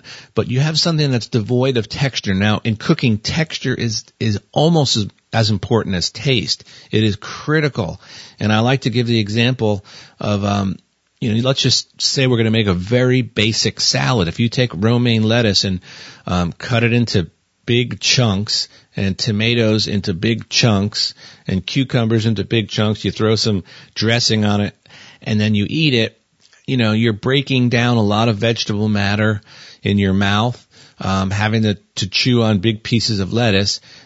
There's texture there, but it may not be pleasing texture. Now take the same salad and take your chef's knife and, um, finely shred the cabbage you know, roll or the uh, the lettuce rather, roll it up on your board and slice it really finely into what I call like a chop salad and then have little slices of tomatoes and very fine matchsticks of cucumber, and then you try that salad that way. It's the same exact ingredients, folks, but the texture is completely different and a lot more pleasing. Now, what you can do to these MREs and things is is is try to add texture. Now, I'll give you an, another example. Um, you mentioned beef stroganoff. Now, um, beef stroganoff is a great dish. My uh, mother-in-law, who's German, makes beef stroganoff. But when you take it out of one of these packages, again, it's going to be completely devoid of any texture. Now, certainly putting it over some egg noodles that you cook at home, that's going to add something to it, but um, it's going to be kind of flat. What about sautéing some mushrooms on the stove? And uh, maybe even some onions, and then mixing that into your base and putting it over um, your egg noodles. That would add some texture. Um, also, think of something like uh, ramen noodles. Now, ramen noodles have kind of a stringy texture and a soupy texture, and we have a lot of ramen noodles here at the house. And what I do on from time to time is practice, you know, uh, when it all comes down day and tell the kids, all right, we have no power, nothing. We've got a, we've got ramen noodles. Let's, let's see how we can make them better. And what I'll do is on, once the ramen noodles are in the bowl, you know, the soup, the soupy, you know, mixture is in there, the miserable flavor packet is in there, and, you know, I have to admit it does taste a little bit good. If you forget about the ingredients, it tastes a little bit okay. But what do you do to make it to give it some texture. What we'll do is we'll sh- we'll shred up cabbage. So you put shredded cabbage on there. You put fresh cilantro on there. A pile of either bean sprouts that we always have in the kitchen, like mung beans or even alfalfa sprouts on top. Um, a little chili sauce, maybe some um, ground up chili paste, a little sprinkle of of um, soy sauce, and all of a sudden you have something that has additional texture, additional flavor, and isn't so bad. Now, there's a zillion MREs out there. What about taking uh, MREs and putting things, putting like a little Parmesan cheese on it, or again, maybe you saute up some onions and bell peppers and you throw it on one of these, you know, Santa Fe chicken type things, crumble up some tortilla strips, or even fry some tortilla strips, put those on top. Maybe you add a little shredded cheese to one of those. Um, those are some ideas. Uh, also, citrus juices. If you've got something that might take lime juice, for instance, a little bit of lime juice on top can make that kind of flat, overly cooked type MRE flavor come alive a bit. Also a pat of butter, something simple like a pat of butter and a little bit of our northern Italian seasoning or whatever type uh, seasoning or spice you may have. Take that dip, put it in a dish, you know, a pat of butter on there, some um, dried herbs on there, maybe some fresh herbs if you have those, some crumbled up, uh, you know, chips. There's a lot of things, and of course, it's got to be. You don't want to put crumbled up chips on beef stroganoff, but on something like a, um, you know, Santa Fe chicken that may have cumin and that type flavor in there, uh, that would work. Also, a spoonful of fresh salsa on top of a cooked MRE can make it a lot better by adding texture and additional flavor and brightness is something that these things are completely devoid in. So things like uh, juices lime juice, squeeze of uh, lemon juice, even a, a touch of uh, red wine vinegar, maybe a drizzle of olive oil on some of these. Um, and that's how you, you take something that's wasn't cooked with culinary technique, is kind of flat and mushy, uh, add in texture. And, and lately I've been doing this a lot with sprouts. Like I'll take uh, a dish and I'll just pile a bunch of sprouts, like even eggs in the morning, like a cheese omelet. I'll put a avocado on there, a big pile of sprouts, diced tomatoes, drizzle the whole thing with olive oil, a little salt and pepper right on top, and then I'll just kind of eat that, and that makes, you know, eggs which don't have a lot of texture or an omelet which doesn't have a lot of texture, it adds a lot to it. So Scrappy Cook, that's about all I can offer. Um, again, making an MRE taste gourmet is uh, is definitely a challenge, but I was happy to try and take it on. Hopefully, uh, the theory and ideas that I put forth here help. And uh, I want to thank you guys for calling in the questions. And that's it. Have a great day. Great tips, uh, way beyond what I could tell you. But I do have a couple things to, to add even to this one as someone that lived on these dreadful things for six months. I don't know if the thing still exists, but back when I was in, there were only 12 MREs. They all had a number on them, and you learned the numbers really quick because if you saw that the box of MREs when you were in line to get yours was going to leave you with one of certain numbers you hated, you got out of line and got back to the back of the line to avoid it. You just started learning to count really quick and recognize those numbers from a distance. One was the number four. Some people love this thing. If I had somebody with me that I knew would want to trade for it, I'd go ahead and get it and, and risk getting whatever they had. If I thought I was going to start with number four, I would bail until the empanada. I'll tell you about the empanada in a second. So number four was called a ham slice. It was not a ham slice. It was, it was a spam slice and it was what spam would be on a bad day for Hormel, like when they made the worst spam. It was terrible. It was salty. It was that spammy jelly like, it really had no redeeming qualities at all.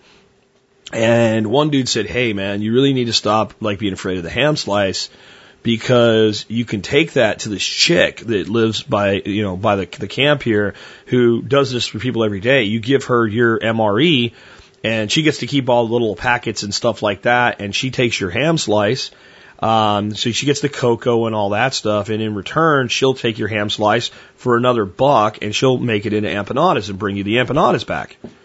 And I'm like, I can't see this thing ever tasting good. Um, they were freaking awesome because she applied the seasonings and techniques and cooked out the jelly crap that was in there and then season that meat. And thinking of a ham empanada, I've never heard of it. It doesn't sound good.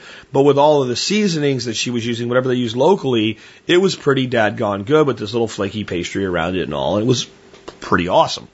So just thinking of how can I take the component of the MRE and use an ingredient something else is, you know, kind of a lot of what Keith's talking about, but that's another way of looking at it. So that's all I've got to add to that one. Um, and let me say that you should not end up in a position where it's that big a deal because you should not rely just on MREs. These are quick, uh, short term bridge gaps in your, your food planning. If you store MREs to the point that you're going to be living on them for months, uh, there are far less expensive and better ways to take care of those needs for long term nutrition planning. Let's take another call. Hey, Jack, this is Bob from Eastern PA. I have an expert panel question for Frank Sharp Jr. Um, this could also go to Joe Nobody, but it's kind of a more American perspective, so I think Frank is the, the better choice. Um, my question today is about everyday carry knives with clips and whether clips are a good idea. I own knives with pocket clips, and I see a lot of folks out and about carrying knives with pocket clips, clip their front pockets, for example, in jeans. I work in an office, so for EDC, I don't choose to carry a clip knife because I don't want to advertise it. Um, but that becomes weird my question. Here's my thought. If I'm in my yard or my basement or my garage, having a knife clipped makes it a convenient tool. If I'm out in the world, however, having a knife clipped in my pocket makes it, makes it a convenient tool or a convenient weapon. However, I've stood behind or near many guys, like in the checkout line at a store, like at Walmart, where I could easily reach forward and pull that knife out of another person's pocket. And I'm assuming that if I wore a clip knife, people could do that behind me. Understanding that, if I carry a clip knife, there's no reason to think somebody couldn't take it from me. Um, to me, I think that means the clip is more of a liability than an asset in that situation. Jack, you mentioned a few times the uh, scenario of the screwdriver and the kidney. Um, replace that with uh, with getting stabbed through a knife, and it's scary and dangerous and avoidable. Please give some guidance on clip knives, and related to that, best way to carry a knife without using the clip. Related to this, Jack, um, you mentioned a couple times girl, the Gerber EAB, um, which does have a clip. Um, I bought one of those, and it's the best twelve dollars I ever spent. Since then, I bought a number for gifts, and I appreciate the recommendation. Thank you, and have a good day. Well, um, actually, I'm going to uh, to take this one myself because Joe Nobody is not on the council anymore because I stopped getting answers from him, and uh, Frank Sharp Jr. for one reason or another, I guess he's busy or something, has not been sending me answers in a timely fashion lately, and I I think I can actually do a, a good one, a good answer for you on this question. Well, there's a lot of ways to approach this, and you just kind of hit on one at the end. So. Let's say I was carrying the Gerber EAB, the extended blade. This is a little standard razor blade in a little bitty folding knife. It looks like a money clip. That if somebody did pull that out and tried to open it up and use it on you, they'd probably, in, in, in the haste of trying to do something like that, cut themselves with it while you beat them about the head and shoulders uh, and kick their ribs in on the ground as they wondered why this little thing didn't open. So one way that if you wanted the convenience of always being able to reach for a knife, but you didn't want the potential for somebody to just pull your knife out and stab you with it, um, then, well, you could carry a knife that is easily accessible with a clip, but not one of these instant open knives or something like that, or something with a double lock, where if somebody pulls the knife out, if they don't know how the knife functions, they can't just thumb it open. So either because the knife is impractical as a weapon, which the EAB is, unless it was used as an ambush weapon, because sure you could slit somebody's throat or something with it, but it's not a, really a defensive weapon or a good offensive weapon. It would only again be some kind of like an ambush thing, uh, like a box cutter, basically. Um, in fact, a box cutter with a bigger handle would be a much better weapon than an EAB. So, from a standpoint of just being difficult to open, or from a standpoint of being a, a, a, tool that a person just doesn't know how to open and it's easy for you but not for them would be better, or a standpoint of it's simply impractical. And yet you still have it to do things like cut tape off a box or something like that. Um, I'm not sure I agree with your assessment on it being really dangerous and, and what have you, and here's why. If a person wants to do you harm, um, they probably have the means to do so and are not worried about taking a knife out of your pocket and stabbing you with it. Um, taking a knife out of somebody's pocket and stabbing them with it seems like a really easy thing to do, but most of the people that are willing to do that are willing to simply carry their own thing to stab you with or to hit you in the face with. And if we start worrying about, well, everything that's around me that could be used as a weapon is dangerous and I got to get rid of it because it's dangerous, uh, you better not go to that store. You're in the store. You're standing in line. The guy in front of you has a pocket knife. I could pull his knife out and stab him with it. Well, if I actually wanted to stab somebody in a grocery store, I could go down the uh, the uh, the implements aisle and get a great big freaking butcher knife, pull it out of the clamshell, and stab you a hell of a lot deeper than I could with the average pocket knife. So it's kind of like, is it a risk? Maybe. How big a risk is it? It depends. Where are you going? Where do you conduct business at? If you're down in the inner city, city uh, in a place that's like considered a dangerous place for you to be in the first place, anything of any value that you have on, I would conceal.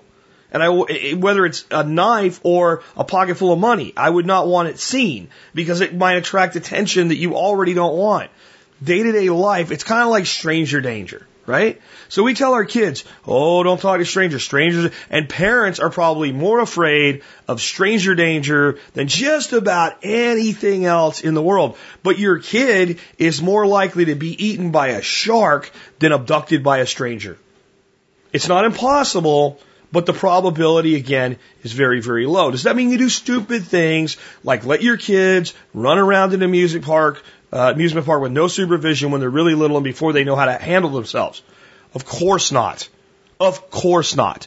But it also means that you shouldn't run around like, oh my God, a stranger talked to my kid. Most people, most people, because this is, this paranoia is so deep now, fear talking to children because it will be perceived that they are a threat. And you wonder how are we going to repair our freaking society when a, a, an adult sees a kid that could use some help and actually is apprehensive about uh, giving that kid some help.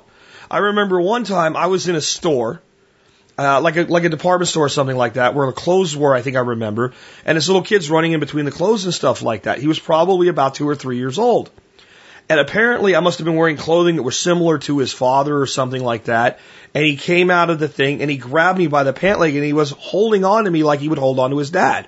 Cause he, in his, you know, like underneath the things and all, saw my pants and figured I was his dad. Well, he looked up at me and realized I wasn't. He got a really scared look on his face. Oh, oh, I messed up. And fortunately, his parents were right there. And I said, I think he's confused. And it was all good and well. But you know what I was thinking immediately?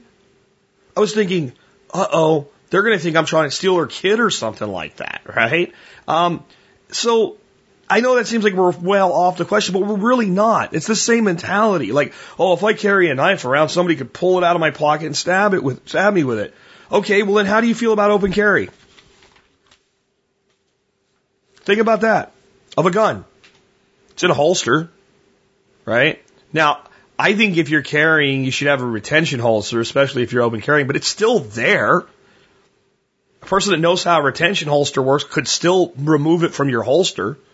So should we not have open carry because somebody could take the gun away from you? What about when you're hunting? You're out in the woods hunting. You're standing talking to a guy you just met. Could he take your gun away from you and shoot you with it? Could he shoot you with his gun? I mean, how far do we wrap ourselves in bubble wrap and safety foam and airbags versus just live based on what's practical? So I would not hesitate to carry a, clip knife. I really wouldn't. I find the convenience to outweigh the potential for it to be used against me. If I was worried about it, I would carry a standard pocket knife deep in my pocket, or I would carry. Well, that's probably what I would carry because even a belt knife with a with a with a uh, with a retention strap, I could probably actually get that away from you quicker than I can a clip knife. There's a gamble to the guy that's going to pull. I mean, I'll just pull his clip knife out. You don't know how it's going to come out. It's easy to think it. It's not as easy to do it. Not to mention, if you try to grab my knife out of my pocket, then I'm full within my rights to defend myself as though you've, you know, tried to lethally attack me. At least I know your intentions at this point. So, but then again, there is that risk, right? So if you were in an elevated security situation, I would probably refrain from it. Day to day use, I think it probably outweighs itself. And then common sense, right? What kind of knife are you carrying? How obvious is it that you're carrying it? For instance, I carry my neck knife all the time.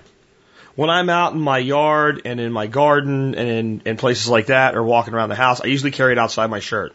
That way it's convenient, right? Now, when I go out in public, most of the time, I put it inside my shirt.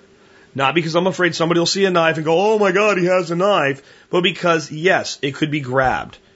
And even from a standpoint of the person that was trying to harm me wasn't actually going to use my knife. It's a, a rope around my neck you could use to pull my head down with. I don't like that. Right? So if I'm working in around equipment or machinery or something like that, I'm also going to either take it off or wear it inside my shirt. Because it, it poses more of a risk of getting wrapped up around a lathe and jerking my face into a lathe than it really does of somebody trying to take it away from me and stab me with it. Bluntly, if you're in a place where someone is willing to, for no reason whatsoever other than they want to harm you or steal from you, use your knife to stab you with it, they probably have already got it covered as to using something that they have for themselves. And sometimes we can watch a few too many movies uh, of a few too many like you know black ops guys or something that have all these crazy ways to kill people, and we start to apply too much of that to our day to day lives. And I think we're a little bit there if we start to worry about that too much in a normal situation. But again, when I go down into South Dallas in a place where I'm probably already physically at risk, just because clearly I don't fit in there and there's a large crime element, and additionally display that I have a knife on me, oh no. Oh no, that's different. Right? But am I going to really worry about the fact that I have my Columbia River knife in my pocket when I go out and about down to Tractor Supply to pick up a couple bags of feed? Pretty much no, not at all. Let's take another call. Hello, Jack. This is Darlene from Ohio again. I have a couple of very different questions. Uh, first question is with regard to uh, a mention that you made on your podcast uh, not too far back, maybe a month or two ago, with regard to um, starting roots with willow buds. And I needed to understand that process. Um, I'm interested in a natural, basically like rooting uh, hormone stimulant uh, to uh, maybe do roses, shrubs, trees, whatever you can do that with. And if you could expound on the capabilities, and with spring on the uh, verge here in Ohio, I was uh, wanting to maybe you know collect the buds. Uh, is it only buds that are uh, uh, appear in the springtime, the early buds? Is it budding throughout the year? Uh, those were some of the uh, intrigue that I had about it. Uh, secondly, a very different question, uh, the uh, interest that we have obtained from your podcast was in the uh, program that you had with Rick Warden on rabbitry. Uh, we started our rabbits here and are very successful, but now we have the hides, um, the pelts that we really don't know that tanning process uh, the tools to use to scrape and things like that. You recommended a knife before uh, that was very helpful, and we bought it and used it, and it worked great. So if you could also maybe have a program again with Rick, that would be great. But also, uh, if you could go into the arena of of uh, tanning and um, how to preserve those pelts and turn them into a useful uh, product. Thank you so much, Jack. We love your programs and look forward to every new one that you put out. Thank you. Bye. Well, I uh, on the rabbit thing, I don't know when I would get him back on the air, and I probably wouldn't bring someone on there just to talk about tanning rabbit hides. I might find somebody to talk about tanning in general. So what I've done for you right now, actually, is I've gone out and looked around and tried to find something uh, of a resource for you on tanning that would be concise and usable and easily understandable and tell you everything you need to know and not a million things you don't need to know. And I found a 4-H P, uh, PDF uh, by a 4-H uh, Youth Development uh, for Michigan State University and it is pretty dadgone simple and pretty dadgone good. And tanning is complex to explain, so I'm not even going to try on the air. But I am going to link to this PDF for you in the show notes so that you or anybody else that would like to know more about tanning rabbit hides in particular uh, can get it and uh, go do it. I would tell you that if you can get through the kindness of strangers or laying on the side of a road or from uh, the uh, effective use of a firearm, uh, legally, of course, something like a raccoon to do as one of your first hides, you may find it a little easier to work with because it's a very tough hide and more forgiving of uh, mistakes when it comes to scraping and fleshing a hide than something a little bit more delicate like a rabbit. But there's no reason you can't start with with rabbit.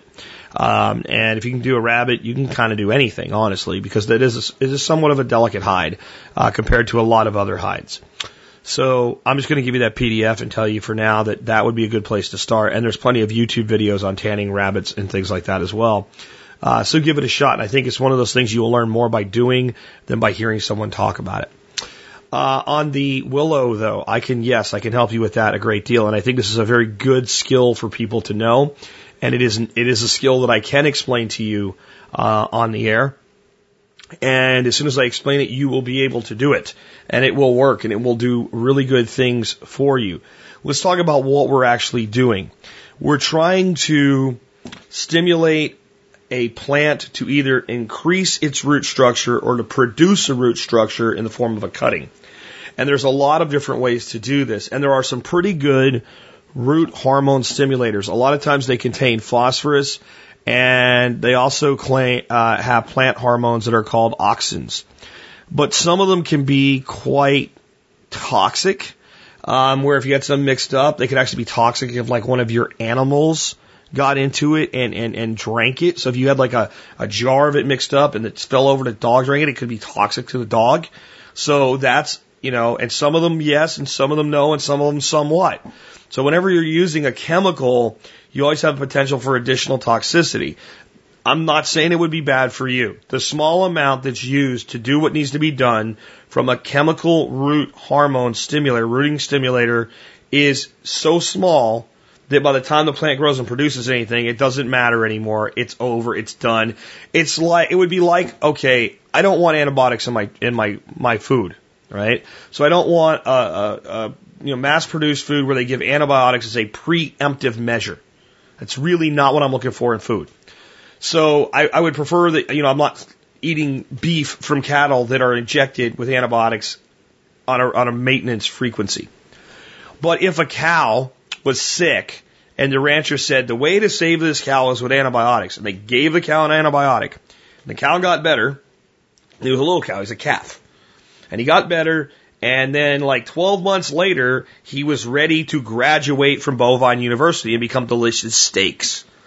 I would not hesitate or even concern myself about the fact that that cow ever had an antibiotic because that's over and done with. That's how to think of these chemical rooting stimulators. But first of all, you have to buy them from someone. And second, there is this potential for toxicity. Willow has a lot of auxins in it. Um, it is why willow pretty much you can cut a willow branch and stick it in the ground and it just will almost immediately root for you.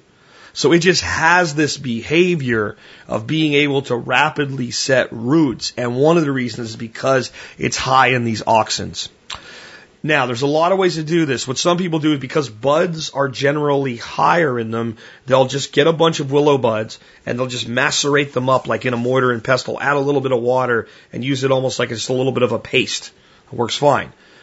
But, you know, it has to be in bud season and all. And, and what you can really do is you just cut a bunch of, of willow branches, the thin little ones like tips, right? So you got leaves, you got stems, and you got buds. That's perfect. Uh, and really thin stuff, stuff you can cut with a pair of, you know, scissors. That would be great. You get a bunch of that, you cut it up in pieces, not little tiny chopped up like you're making um, souffle or something like that. Like just coarse pieces, couple inches long put them into a jar, heat up some water to boiling, and dump the boiling water over them and let them steep in there. How much? I don't know. A big handful into a jar. How big of a jar? I don't know. A ball jar like you, you put pickles in, right? And then that water is what you use.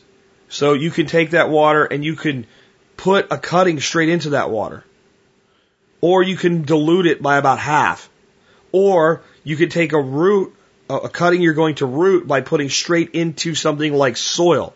So, for instance, tomatoes, if you cut a good leader off a tomato and stick it into good moist soil in a pot or in the ground, it'll root and it'll start growing all by itself. But if you dip it in this for a couple of minutes or seconds or whatever at all first, and get some of the auxins in contact with the plant tissues, it will root healthier and faster. Again, though, there's nothing wrong with using these commercial products for root stimulation. It's one of those things that, yes, it's a chemical. Yes, it's not organic. But no, it's not a long term thing. It is just to get this behavior. Nick Ferguson, who came to our last workshop, brought some basil cuttings he had done and I don't remember the name of the product that he was using. But he just put some, he went to the grocery store. Grocery store, you, know, you get live basil in a package. He went there to get some cuttings to experiment with this. He cut some basil and he put them into some water. He cut some other basil and he dipped it into this root hormone for a couple seconds and then put it into also water, not water treated with the hormone. It only got a quick bath. The roots on the cuttings that had been stimulated were at least four times as big and healthy, and big healthy roots make big healthy plants. So we can do it with willow and we can do it with a commercial product. The thing about willow is if I have one willow tree, I have practically an endless supply of rooting stimulator. And the thing is, it's not expensive stuff anyway. But there's a lot we can do with rooting stimulator. Tell you another thing you can do with rooting stimulator. You're planting a tree, especially a bare root tree. You dig your hole. You get your all your stuff you're ready to plant the hole with. Miss some root stimulator onto the roots of that tree. Stimulate its initial rooting activity. Again, especially a bare root tree. So there's a lot you can do. You want to follow the directions and not overdo it with a commercial product because it's concentrated. You really have to go out of your way to overdo it with willow. Again, a big handful chopped up into a glass jar of water. And if you want to experiment and figure out, well, what works best, go to the store and buy some basil. Mix up some with a lot, some with a little, and uh, try rooting directly into those two and then try diluting down the little to even more and rooting into the third one and see which one produces the best results and then use that as your personal ratio based on your willow tree because your willow tree might be different than my willow tree. Your water might be different than my water, right? So you might end up with a different cut. I, I might cut it up in really small pieces. You might cut it up in big pieces. I don't know. I might have used more than I thought and you might have used less than you thought, but you can play around with it and it's harmless. And you can use anything as a test medium if it's a, a plant known to root well. And if it causes one thing to root well, it will probably cause just about anything to root well because the basics of how that function works are pretty much the same. It's not like a blood type where if I give you a transfusion, I either get it right or you're dead. You know, as long as I don't take too much out or put too much in, you're going to be okay. That's that's the way to look at this. But it's really easy to do. And again, it's a great, great skill to have. And it's really not even a skill. I mean, frankly, anybody can do this. It doesn't take a lot of practice to be able to do this. You could, again, go out and just strip some buds off and just mash it up into a paste and rub a little bit on the cutting. And you'll pretty much get a pretty good result. Or you can steep the water and make willow water. Either way. What you need to know is that it's possible what a willow tree looks like or where one is, or plant one for yourself. With that, this has been Jack Spirko with another edition of the Survival Podcast, helping you figure out how to live that better life if times get tough, or even if they don't.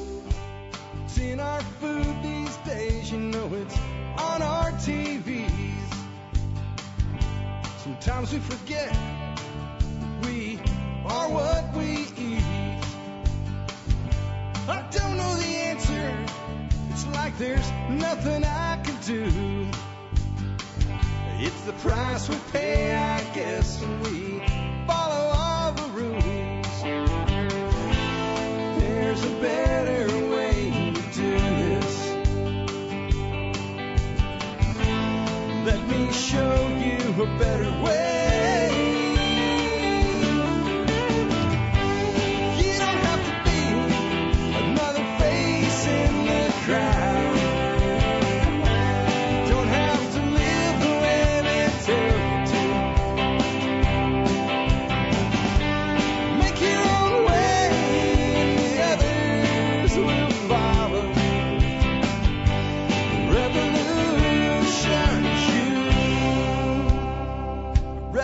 Is you.